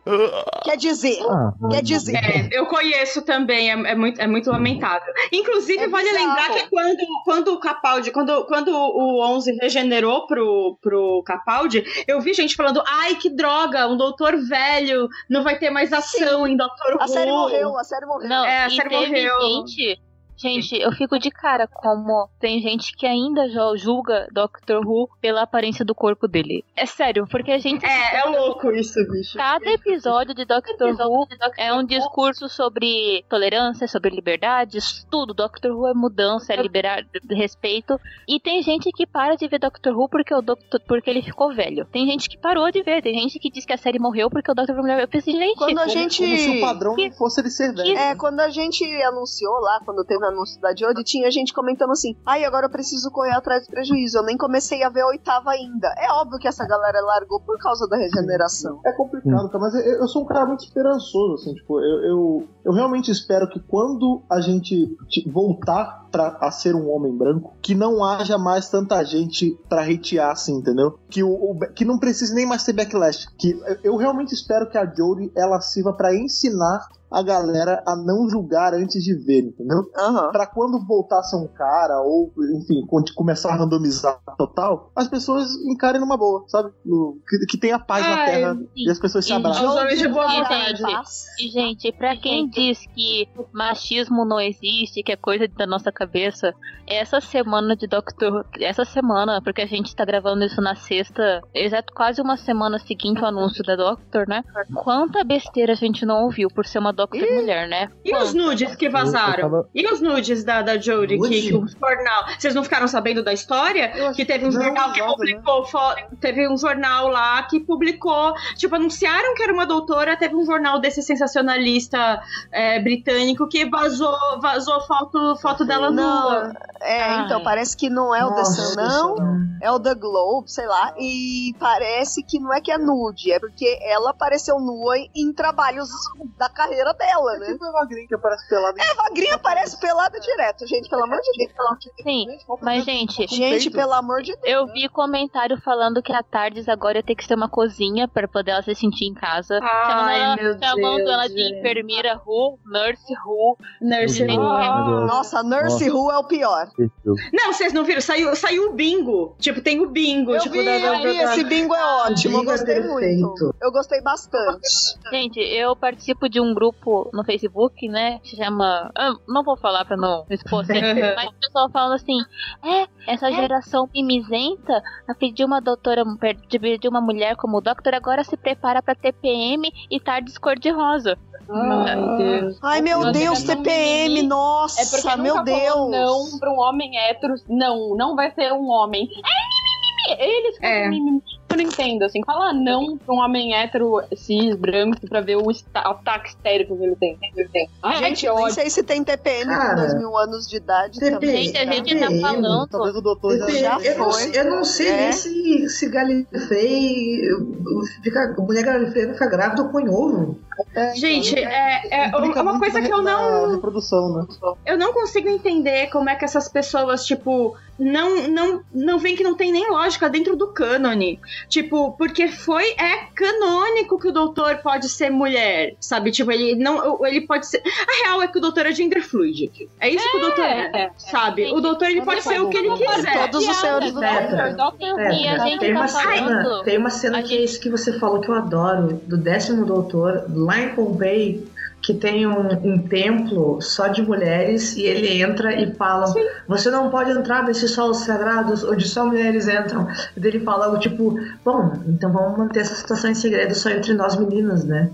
Just between us girls. Não, O gente, Mas é totalmente, não- é uma não- virgem vestal, né, cara? É uma virgem vestal, né? Mas justamente, aí, é isso que eu acho engraçado. Isso está na série, só que é aquela coisa. Não, tudo bem. A gente pode conceitualmente entender que o doutor teve encarnações mulheres, desde que não mostre. Ah, vai tomar no cu. Desculpa, Vai tomar no meu francês. Não, Vai, vai tomar no Sabe? Mas, porra, então quer dizer, é, é- mas pra mim, é o que eu, eu falei num tweet, assim, eu acho que isso representa muito a internet. Tipo assim, na teoria, todo mundo é a favor da igualdade, desde que não seja aplicado na prática. É, nada contra mulheres, elas podem ser mulheres, desde que elas não Até sejam gosto. protagonistas. Até go- Né? nada contra. Pois é, ela nada quem contra. pariu foi até uma. É aquela Pois coisa, é. Eu, não, eu não sou machista, vírgula, mas. Mas Mas, como bosta.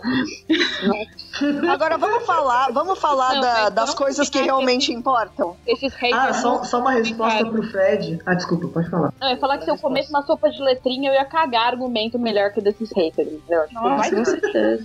Pode Não, só isso fora. É que eu, eu fico muito nervosa. Tá, o Fred gente. falou Primeiro. antes. Ah. É.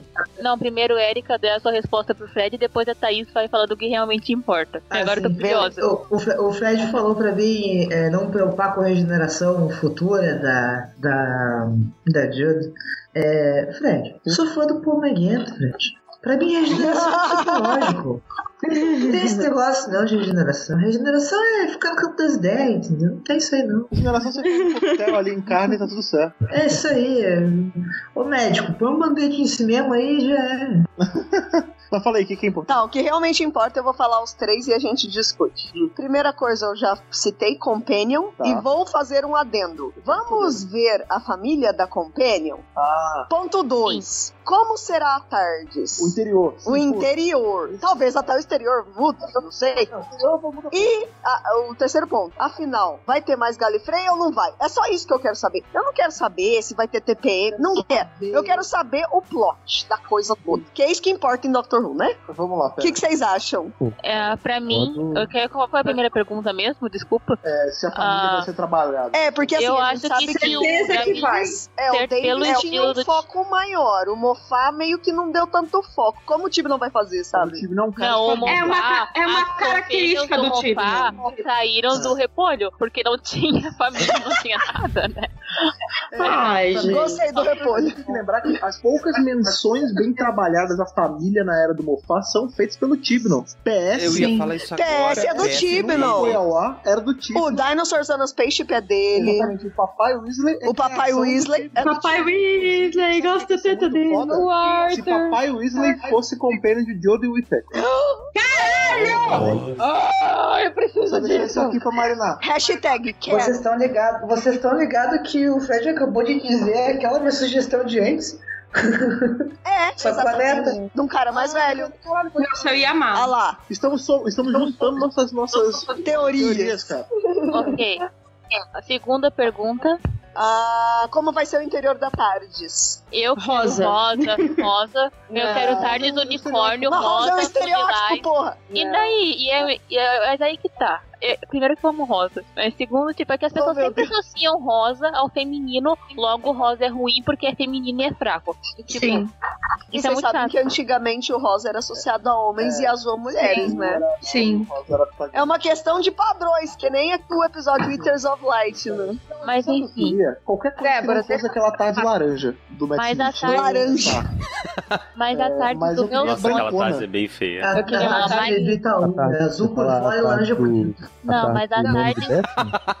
Deixa a eu lembrar uma do meu sonho é uma, sa- era- é uma tarde rosa com lilás e purpurina, mas não. Maravilhoso. Então, Não, essa aí vai ser a tarde de Drag Race, né? Não, não, Adoro. Gosto, gosto, gosto Dr. muito. É, é Doctor. Who. Nossa! mas fala, Tami, a Tami está tentando falar aqui. Falar É, aqui. deixa eu te lembrar uma coisa que muito rosa você viu no que deu. É que o casamento do meu irmão foi recentemente e a minha cunhada adora um rosa, assim, né? Aí ela casou com o rosa. E você viu no que deu. Ficou meio bebê, chá de. chá de. Ah, ficou meio coisa. Olha aí. É, mas rosa demais é Dolores Umbridge. rosa né? demais. É, é. Ai, nossa. Gente, não precisa ser rosa demais, basta Isola, ser um unicórnio com lilás, purpurina, azul e rosa. Não, Só, sabe o que eu- tá certo. Amarelo.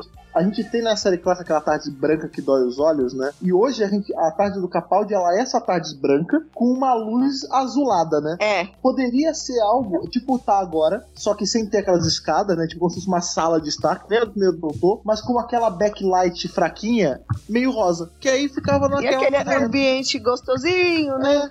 Confortável. Só não sendo aquela coisa eu, eu, laranja. eu chutaria. Pareceu o do castelo. É, não, não, não. A tarde do Matt Smith por dentro, a primeira era uma desgraça, bicho. Alguém tá digitando, eu tô ouvindo aí. hein? Sou eu. É. Desculpa. Não. Eu achei que tava mutado. Eu tava vendo fotos das tardes dessa era moderna. Tipo, ah, primeira temporada, segunda. Quando chega na da quinta temporada, eu penso, ai, que horror.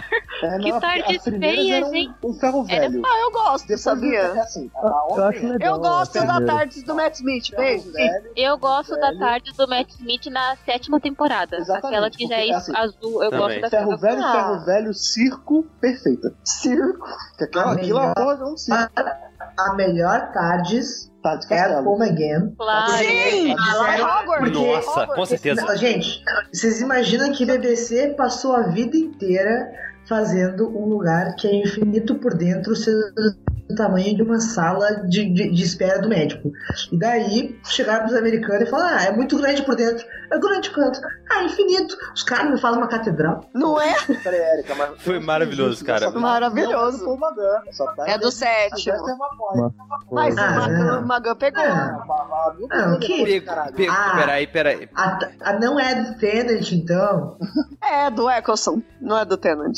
É, pênalti. Como Fazer o assim? Exatamente. Era, só era, era, era muito feia aquela tarde. Eu adoro o Tem, mas porra, aquela tarde é muito feia por dentro, mano. É. Tem, não, Então, e quando você vê em HD é pior. Porque você vê que tem tipo umas espuma, uns negócios assim, muito Ai, cagado, mano. Não, Castelo, mas velho. sério, aquela espuma me dá muito de Doctor Who faz sentido. É, um, é um- uma historinha fofa. Quando eu e o Marcelo a gente vai ver um filme, a gente tem mania de ficar tacando pau nas coisas, né? A gente tem uma expressão que é orçamento Doctor Who. Aquele orçamento que, sei lá, eles Sim. tudo com o negócio. E é tosco, mas é tosco fofinho, sabe? Aquela tosqueira fofa. Também, oh, que coisa mal feita. Mas, mas eu confesso que Olha cola quente eu, ali no cantinho. mas eu confesso que eu tenho umas saudades da época que Doctor Who era baixo orçamento. Eu, eu tenho um amor por, por Total. Doctor Who baixo, baixo orçamento. Tem uma também. tarde de cola quente, assim, sabe? Eu acho tão fofo e tão horrível, é tão legal. Ah, mas eu acho que tem um charme na tosqueira. É um charme tosco, assim, Não, sabe? Eu mas gosto. assim, É, uma coisa é, por isso que eu comprei o encadernado do décimo doutor da Titan. Obrigado. Porque eu, eu abro as páginas aquilo, e aquilo me dá aquele cheiro de baixo orçamento, sabe? De que, tipo, pô, isso podia ter sido. Cheiro de baixo orçamento. Aquela bom, coisa assim. Maravilhoso. Aquele cheiro de TV estatal, né? Ai, que saudade. Exato. Que saudade. Cheirinho de TV Cultura, né? que dia Isso. É, sabe aí, é, é Cheirinho de. Castelo Ratimbum, sabe? Enquanto isso, Gente, Castelo Ratimbum. Não, Castelo Ratimbum era alto orçamento pra TV Cultura. Baixo orçamento era só o Ratimbum. Ratimbum sem o castelo antes. O Ratimbum. Mas aí- Uma, uma tarde pra lá, que- que Castelo é? Ratimbum seria maravilhoso, gente. Eu gosto. É ele que tá aí, ó. E aí, outra coisa que eu queria comentar, só lembrar que nas fotos de Dark Eyes, em que o Paul Magan já está com o cabelo curtinho, como o Sim, com a roupa de marinheiro. A Tardes ainda é a Tardes castelo gigantesco do filme. Não, gente, ele morreu como. Ele, ele bateu a Tardes dele no, no- lá em carne com a arquitetura vitoriana lá. É, mas já era ela fudida, né? Porque a, Tá fudida por a, do, fora. a do McCoy. Não, não, por, por dentro também. Porque a do McCoy, o castelo tava conservado. Quando o, o Paul Magan, quando ele começa a usar muito e vai fudendo ela, ela vai quebrando. Se você pegar as fotos de divulgação, você vê que as estruturas são todas carcomidas, cara. Olha, é o mesmo é castelo, mas é um palavra castelo depois de um tempo Ah, sim. zoado. Por um bom tempo, né, cara? Porque, porque se ele envelheceu, a gente meio que sabe, se o doutor envelhecer, é porque passou o tempo para caralho. É, e o né? Magan A envelheceu, gente tá né? vendo o envelhecimento. É, No meio de uma guerra. Ó, E o Magan, Uhum. o, o Magan só, o Magan só tirou foto porque, tipo, ele gravou muito audiodrama. Eles literalmente acabaram com todas as stock footage que eles tinham do oitavo doutor. Eles tiveram É, que inventar uma desculpa. versões meio malucas, né? Eles tiveram que fazer aquelas versões do, do universo depois de Zagreus, elas são, tipo, todas estilizadas por causa disso, porque não tinha mais É, doutor de cartola, doutor Não, de, de, mas de, assim- de 23, Gente, ó. não, não, Mas que, que história é essa? sério- Que história é essa de Ratimbun sem castelo? É porque louco. tem o castelo. Gente, você. Castelo Ratimbu. Rá-Tim-Bum, cacete. O centro que lá vem a história. É sempre que lá vem a tarde. Pessoa jovem detectada. Há muito Caraca, pô, peraí, é, eu vou ter que mandar, mostrar isso pra Erika. tempo, antes da Gente, existia um programa que era o Ratimbum antes do Castelo Ratimbum. Que era absolutamente. E que foi. E que foi gravado justamente na pior fase da TV Cultura. Tipo, eles não tinham E era dinheiro para absolutamente nada. E era. Então, eu. Tipo, 90% do, do programa é chroma key. Eles foram. E uma abertura em efeito prático. né, E foi, e foi, foi Não, gravado. aqui. o- Foi gravado num galpão. Eles não- porque foi uma época que a cultura, tipo, perdeu o estúdio. Sério, foi gravado num galpão o programa. Eu Não é gosto muito de coisa. Doctor Who, né? Porque a gente vê. Mas- via Ratimbun achava maneiro e vem qualquer uma. Mas, gente, mas.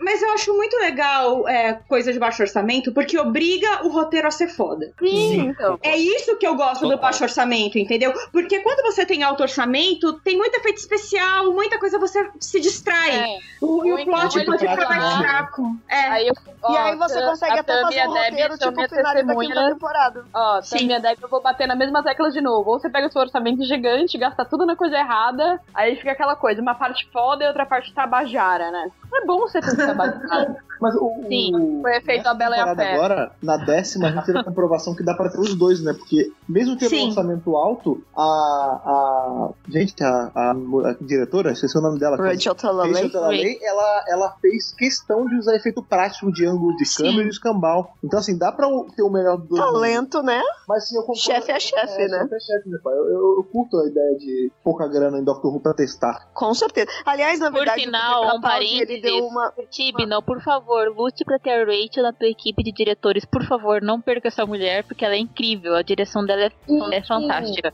Mas, com certeza, eu, eu sinto, inclusive, isso, que, que no começo, do, quando o Mofá assumiu, ele apostava muito em efeito especial, e com o tempo ele foi é, valorizando outras coisas, assim, ele, ele começou a equilibrar melhor. Assim, quer dizer, ele, né? Tipo, ele coordenando ali os diretores que provavelmente também deram pitaco e, enfim. Qual foi a terceira pergunta? Peraí. Daqui já Era tá... Gallifrey. Ah, sim, sim. Ah, Ele vai voltar. Gallifrey. Sim. Eu acho que o Mofá, ele, ele já colocou lá pra quem quiser usar, coloca. Porque ele trouxe Gallifrey de volta, tá meio perdido no tempo, mas existe, entende? A gente É. já viu de volta.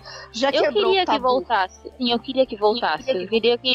Porque ela já voltou, mas eu quero voltar a ser explorada. A explorar de novo os Time Lords, o Gallifrey. Quero ver isso de volta. Pô, bota a doutora pra buscar a romana da, da Juliette Landau lá em Porra, já pensou? E colocar o papo em dia.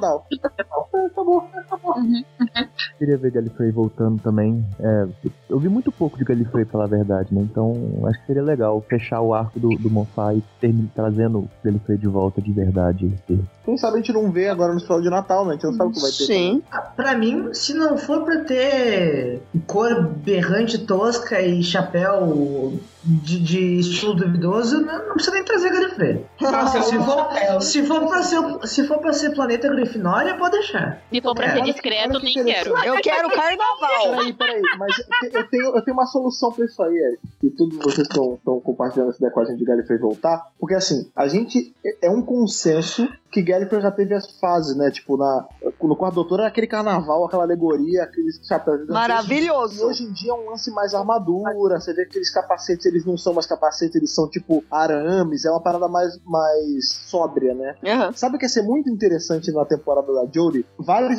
Assim, são, vamos, 12 episódios, né? Em um episódio ela vai pra uma Gallifrey contemporânea, uma Gallifrey armadura grifinória, que nem você falou. E num outro, ela vai pra uma Gallifrey do que a gente via nos anos 80. E aí a gente vê de novo o chapelão escroto, a gente vê de novo o paetê da, da 25 de março, entendeu? É, ia ser Isso ia ser legal. maneiro. Ia ser bem Mas assim, lembrar um pouco, pra, é, pra mostrar, olha, gente, os dois é Gallifrey. Só é a moda que muda, né? É, Paris tipo aqui, né? Não, Tipo eu, eu, não, eu não acho que seja. Eu não acho que seja moda. Eu acho que é a ditadura pridoniana do Rastlão. Não, tudo bem. Se é isso que dita moda, aí não é o ponto. É, aí ponto é É, então, tá, justo, justo.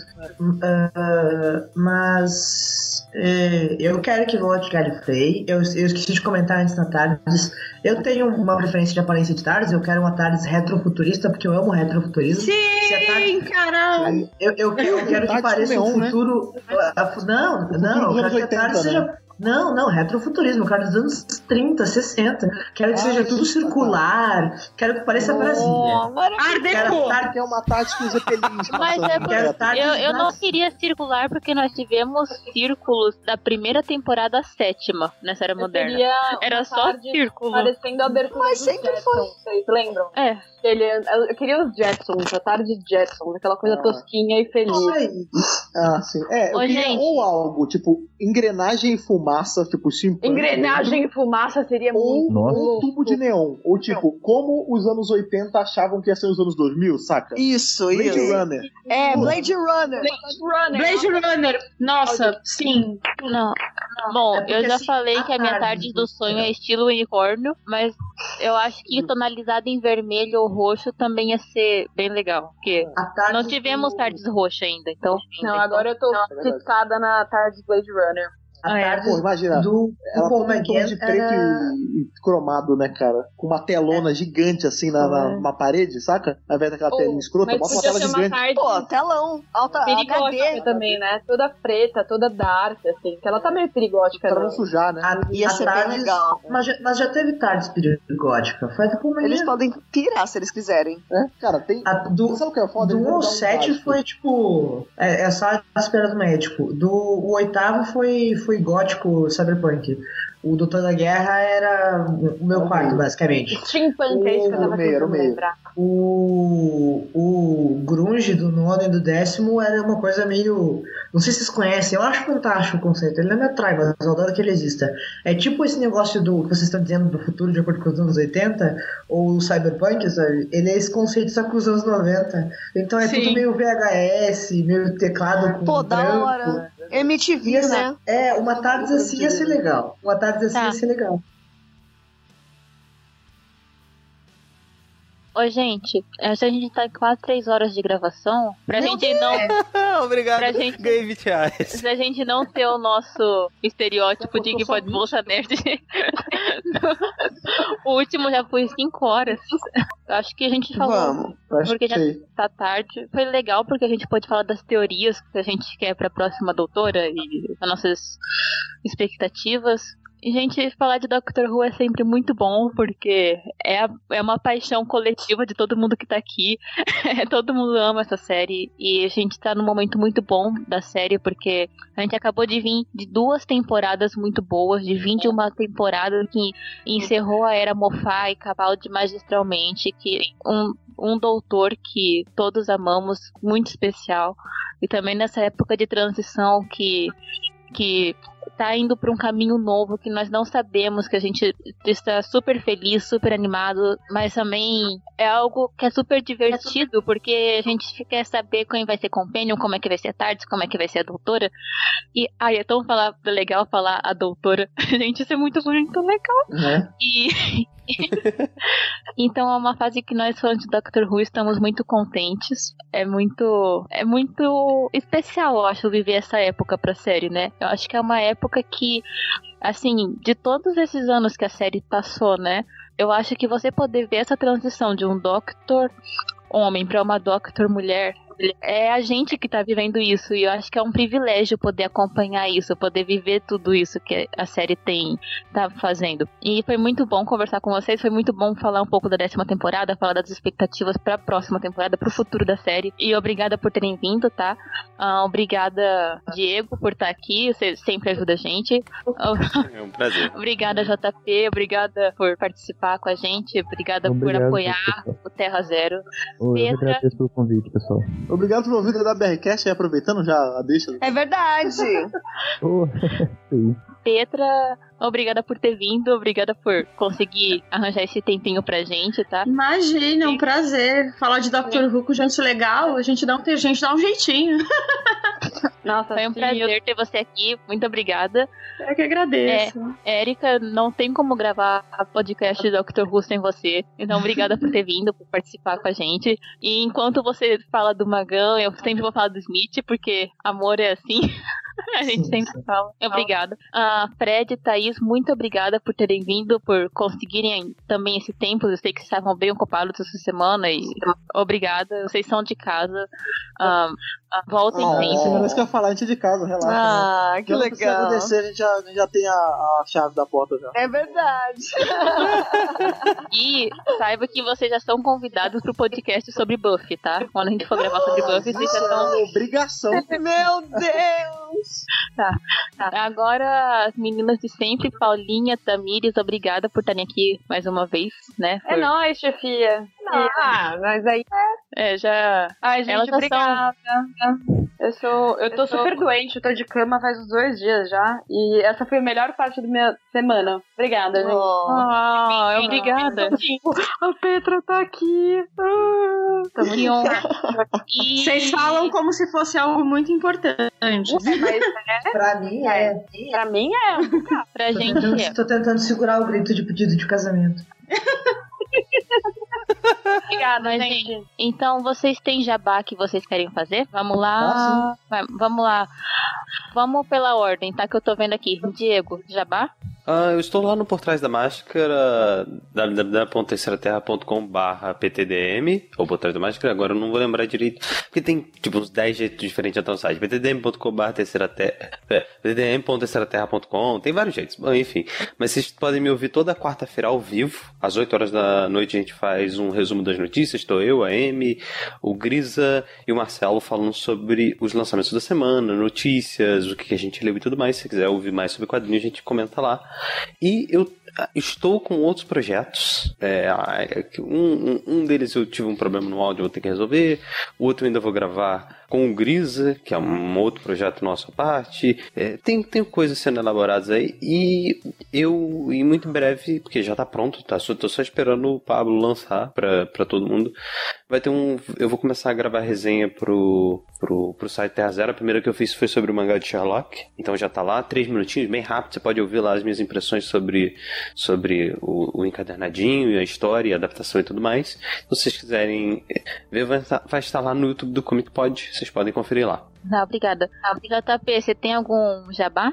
Ah, jabá meu não, mas, né, ouçam o Comic Pod, ouçam o Bolsa Nerd, ouçam o DWCast BR aí, por que não, né? Ouçam todos esses podcasts lindos e maravilhosos aí, são todos muito bons. Obrigada. Petra? Gente, eu não tenho jabá. Eu, ainda, eu tô pra fazer um canal que eu nunca faço, porque eu sou dessas. Então, por enquanto, apenas me sigam no Twitter, twi- que é barra Petroleão, ou no Facebook, que também é barra Petroleão. Tipo, é muito simples, assim. E tem a minha, meu- minha página oficial agora no Facebook, que é o Petra Leão oficial. Olha que original, sou muito original. Obrigada. Érica, você tem, você tem algum jabá? Tem, tem. Antes do Jabá, um beijo pro menino Em- Emerson, que eu estava jogando na Lens aqui em Porto Alegre com ele. Mal sabia ele que eu estava saindo da Lens para gravar um podcast. Na segunda vez eu consegui mandar o beijo direitinho pra ele. E eu gostaria de dar agradecimento porque já faz alguns meses, mas eu tava ouvindo um podcast que eu falei uma besteira absurda e o Diego apagou aquela besteira. Eu jamais me esquecerei daquilo que ele apagou. É, Pera, mas foi uma besteira e eu apaguei, isso é bom ou ruim? Isso é ótimo, porque a besteira que eu falei não era, não era uma besteira só. Não é besteira que nem as coisas que eu falo aqui, tipo o planeta é, Grifinória. É besteira tipo ofensiva. É, o, o Fred lembrou de mim no, no, no podcast dele sobre Doctor Who e eu, eu fiquei emocionada. Eu não sabia, não tinha ouvido o podcast ainda. Meu irmão veio falar comigo todo sem jeito, porque ele não sabe, ele não, não lida muito bem né, com, com a minha situação dele. Ele falou: Ó, tu tá. Do jeito dele, ele falou: Ó, tu tá famoso. Eu tô famoso. É, te citaram no, no, no podcast da Tour Brasil. Eu fui ouvir no podcast da Tour Brasil, como se já não fosse ouvir antes. Daí tava lá, Érica. Fiquei rosadinho. Eu sou um cara que faz muita surpresa. É. E então eu vou é, eu devolver desejando é, parabéns pra vocês e espero nos encontrar nos próximos seis anos de Dr. Who Brasil. Oh, pelo amor de Deus, né? E de Jabá mesmo, eu, além do Terra Zero, todo mundo falou, né? Eu tenho os meus textos e é, a, a minha agenda anti-burn é muito famosa. E eu comecei um Twitter de humor de Dr. Who, é o arroba Doutor Bonito, tudo junto. Doutor Bonito, obviamente, é o Paul McGann. E Eu acho que é o tem. Também, também. Toda certeza. Eu tenho, eu também acho. Na verdade, se a gente juntar o rosto dos 10, até o, a- parando, parando no, no, no, no Tenant, né? No caso. Porque depois isso vai piorando, né? E se você juntar, vai ficar um rosto muito, muito bonito. Então, Diego, sabe aquelas coisas de cortar? Quando cola, vai falar mal do 11? Pô, o Di... Cara, eu falei, no meu segundo podcast no Terra Zero, eu falei mal do filme que o Diego gosta, ele editou pra fazer parecer que eu tava falando bem. É tipo, eu não gosto desse filme, eu gosto desse filme. Basicamente, ele me fez dizer que o filme era muito bom. Não, não, não foi isso. Foi. Você está distorcendo. Caralho, é a, Ela é a não que- verdade, né, cara? 1984 na cabeça. É. Grande Hurt. Basicamente, ela falou que De Volta ao Futuro 3 era um filme bom, mas era o pior dos três. Eu cortei que ele era o pior dos três e ficou só que De Volta ao Futuro 3 era um filme muito bom. Foi isso, ela está distorcendo o que eu falei. Ou seja, você corrigiu o comentário dele, porque com certeza o Jota para o Futuro 3 é o melhor. Sim, cara, Exato. de volta é exatamente. 3, 2, 1. Enfim, enfim, esse podcast não é sobre esse time de Viajantes do Tempo, é outro time de Viajantes do Tempo. E eu gostaria de fazer propaganda. Você tem pro- certeza? Porque o De Volta para o Futuro 3 é sobre um doutor que anda com uma companhia chamada Clara. Ó, Tenho certeza absoluta. Caraca! Se vocês verem esse filme de novo, vocês vão ver umas coisas macabras nele. Vamos ver esse filme de novo, vocês verem. Enfim. Então. É, arro- arroba Doutor Bonita é um, é um Twitter de humor escrachado e besta. É parecido com o do Douglas Adams, só que é ruim. E eu que faço, recomendo muito. Não só porque eu faço, mas porque eu rio enquanto eu faço. Então deve ter alguma coisa de boa nele, né? É, eu faço. eu- E elogiem a foto do perfil que a fez, ficou foda. É, não, aquela foto foi milagre, foi milagre. Porque eu fiz no fotofiltro. Então, tipo, se você manja de design, cara, eu fiz aquela foto no fotofiltro, cara. É- Isso é muita coisa. É, eu faço muita piada com áudio de, do Paul McGann, Big Finish, o John Hurt. Eu sou muito Mofá, falo muito mal. A Débora me seguiu, porque eu falei pra ela me seguir, daí eu falei mal do Mofá, ela me deu um follow. Foi assim mesmo. Foi bem assim. Ela ficou putaça comigo. E segui falando mal do Mofá, fiz mais umas piadas com ele. E, ah, se vocês quiserem me seguir, sigam. O máximo que acontecer, vocês darem um follow depois. Eu faço, eu faço umas montagens muito ruins, muito engraçadas. Por favor, me sigam. É engraçado que a Erika, ela sempre, sempre que ela vai falar de alguma coisa, é sempre bom e ruim. É sempre. Porcelli me deu essa Equilibrar, né, maldição, cara. Eu, eu- uma amiga me perguntou: Ah, você acha que eu deveria ver Demolidor? Eu falei algo tipo: Ah, eu acho que você devia. É uma série interess- interessante, mas ele é meio ruim, assim, meio clichê. E o final me dizer: Ponta mas eu acho que você devia ver sim. Mas enfim, Fred, Thaís, Jabá. Ah, queria o de sempre, né, cara? A gente, a gente gosta muito de ser convidado por vocês aqui falar dessa série que a gente ama tanto e que a gente tem um site só dedicado a isso. Então, se Faz seis anos, é, né? Faz seis anos, inclusive hoje, no dia que estamos gravando, não mais, porque já passou de meia-noite, então não é mais. Ah! Gravar, era aniversário do Alto Brasil de seis anos. É né? verdade. Não, um dia qualquer seis anos, não são seis dias. E caso você escute o Bolsa Nerd, caso você escute como que pode e não escute o da BRCast ainda, até já falar pra gente aí os caminhos, qual é o site do Dr. Brasil pra galera entrar. drrubrasil.com.br Sim, qualquer coisa procurar Dr. Brasil, a gente tá, a gente tá no Facebook, é arroba Dr. Brasil, no Twitter é arroba Dr. Brasil, no Instagram é arroba Dr. Brasil. A gente é Dr. Brasil em todos os lugares, inclusive quando a gente tá aqui. Inclusive no iTunes. Sim, no iTunes é importante você procurar assim, tá lá. Vai lá e a BRCast se você gosta do Dr. Who pra ouvir essas vozes. Yes. Ok, Paulinha. Ah, eu não tenho nenhum talento, nenhum jabá, só tô muito feliz de estar aqui. Que isso, o talento, Ah, não, é mentira, eu tenho, um tale- eu tenho um jabazinho só. Eu entrei no Bolsa Nerd porque eu contribuía pro padrinho do Terra Zero. Então, seja como eu, seja legal e descolado e contribua. Você recebe uma newsletter toda sexta-feira, cheia de piadas e gifs e textos incríveis. Ó, É verdade. Ô, E Só uma, curiosidade Tamis? pra quem tá ouvindo aqui, desculpa. Né, que ela é a senhora M. Não, não, Não, não, não, não, não, dar não, é que a... Gente, eu preciso dormir. É, mas é sobre, é sobre a Thaís, é que a Thaís ela, ela realmente fala como se fosse uma gravação.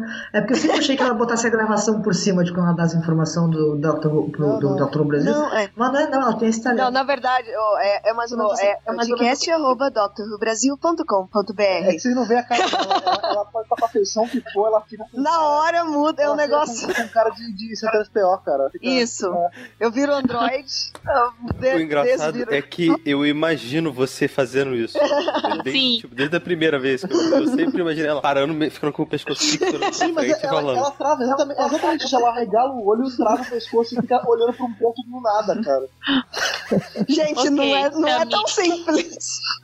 Tami, você tem Jabá? Tem meu blog, a Prof Geek, que tá em construção, porque eu tenho preguiça de escrever, eu vou confessar. Eu tenho uma grande preguiça, meu computador estragou, então combinou duas coisas e aí ficou parado. Desculpa, tá? Desculpa. Prometo que vai sair um, porque já está escrito em papel. Seguir o Bolsa Nerd no Twitter, a nossa página também no Facebook, que a gente sempre tá postando umas coisas. Inclusive, postei sobre. A gente postou sobre o Doutor, né? Aquele episódio bonito, que foi uma paródia do próprio Doutor, que eu acho incrível. Eu ri muito, eu assisti umas quatro vezes só essa semana. É, e é isso, gente. Muito obrigada por nos escutarem. Verdade, é engraçado que você vê o Face do Bolsa Nerd e você sabe quando eu posto, quando a Tamires posta ou quando a Paula posta. Porque eu só posto sobre Gilmore Girls, Doctor Who ou a Audrey. A Tamires posta sobre o Batman. Eu nunca vou postar. Se vocês verem algo do Batman, não Não! Não é só sobre o Batman. E aí ela posta outras coisas. A Paula já Eu sou o a miscelâneo. Ou Sim. coisa do feminismo, né? Ju? o Hannibal. É, o, é, literatura dark, o feminismo nervoso sou eu. Então é engraçado. Mas, gente, obrigado. Meu jabá é Bolsa Nerd. Acompanha a gente, nosso Twitter, que é Bolsa Nerd, Facebook Bolsa Nerd. Também o Terra Zero, siga o Terra Zero. Obrigada pela pra, pra quem acompanha, né? Também tem as redes sociais do Facebook, Terra Zero, Twitter, é a mesma coisa. Ah, apoie o padrinho. Nós temos aqui dois padrinhos. Temos o JP, que é nosso padrinho, e temos a Paula, que é nossa madrinha. Ó, e eu queria falar, aqui eu sou Paula e ele é Sr. M, tá? Isso Eu, mesmo. eu, eu, eu tenho precedência aqui nesse, nesse, nesse pardieiro. Com certeza. Então, acompanhe e pague. é, não pra você pagar o padrinho, mas. Mas também, né? Se você contratou o padrinho, por favor, pague o padrinho, né? É o mínimo. Sim, mas. E se quiser apoiar a gente, né? Pro site crescer e essas coisas, pra pagar o editor, pra pagar o servidor. Então, é isso. E eu acho que não tem mais nada. Ah, e continue acompanhando a gente. A gente tem outros podcasts. Se você quer saber o que a gente. Se você gostou de ouvir a gente falar sobre Doctor Who, nós temos um outro podcast falando sobre Doctor Who. A gente ficou cinco horas falando. A gente tem muita coisa. Ah, Tem o- os podcasts do TWBRcast, que são muito legais. Eu sempre digo que o, que o episódio sempre acaba, só acaba quando a gente escuta o The Hartnell Capaldi. né? Agora de Então- Hartnell é o Whittaker. Sim, então é, acho que é isso. Tem uns outros podcasts, tem mais coisas que tá vindo por aí. A gente ainda vai falar sobre a Buffy, sobre a Bárbara Gordon. Vamos ter um podcast especial sobre o Dia dos Pais. Se você Eu quer conhecer, se você quer conhecer o tio Alberto, pai da Tamires, que cujo amigo chamava o C3PO de C3P0. Então, ouve esse podcast. C3 Perezo. Então siga a gente. E eu acho que eu já falei demais. Então, obrigada. Não, é isso. Bom tá dia, hora. boa tarde ou boa noite pra quem estiver ouvindo. E até a próxima. Tchau, Falou, gente. falou, Obrigada tchau, pelos tchau. Só Tchau! Tchau. Edição. Acabou? Acabou.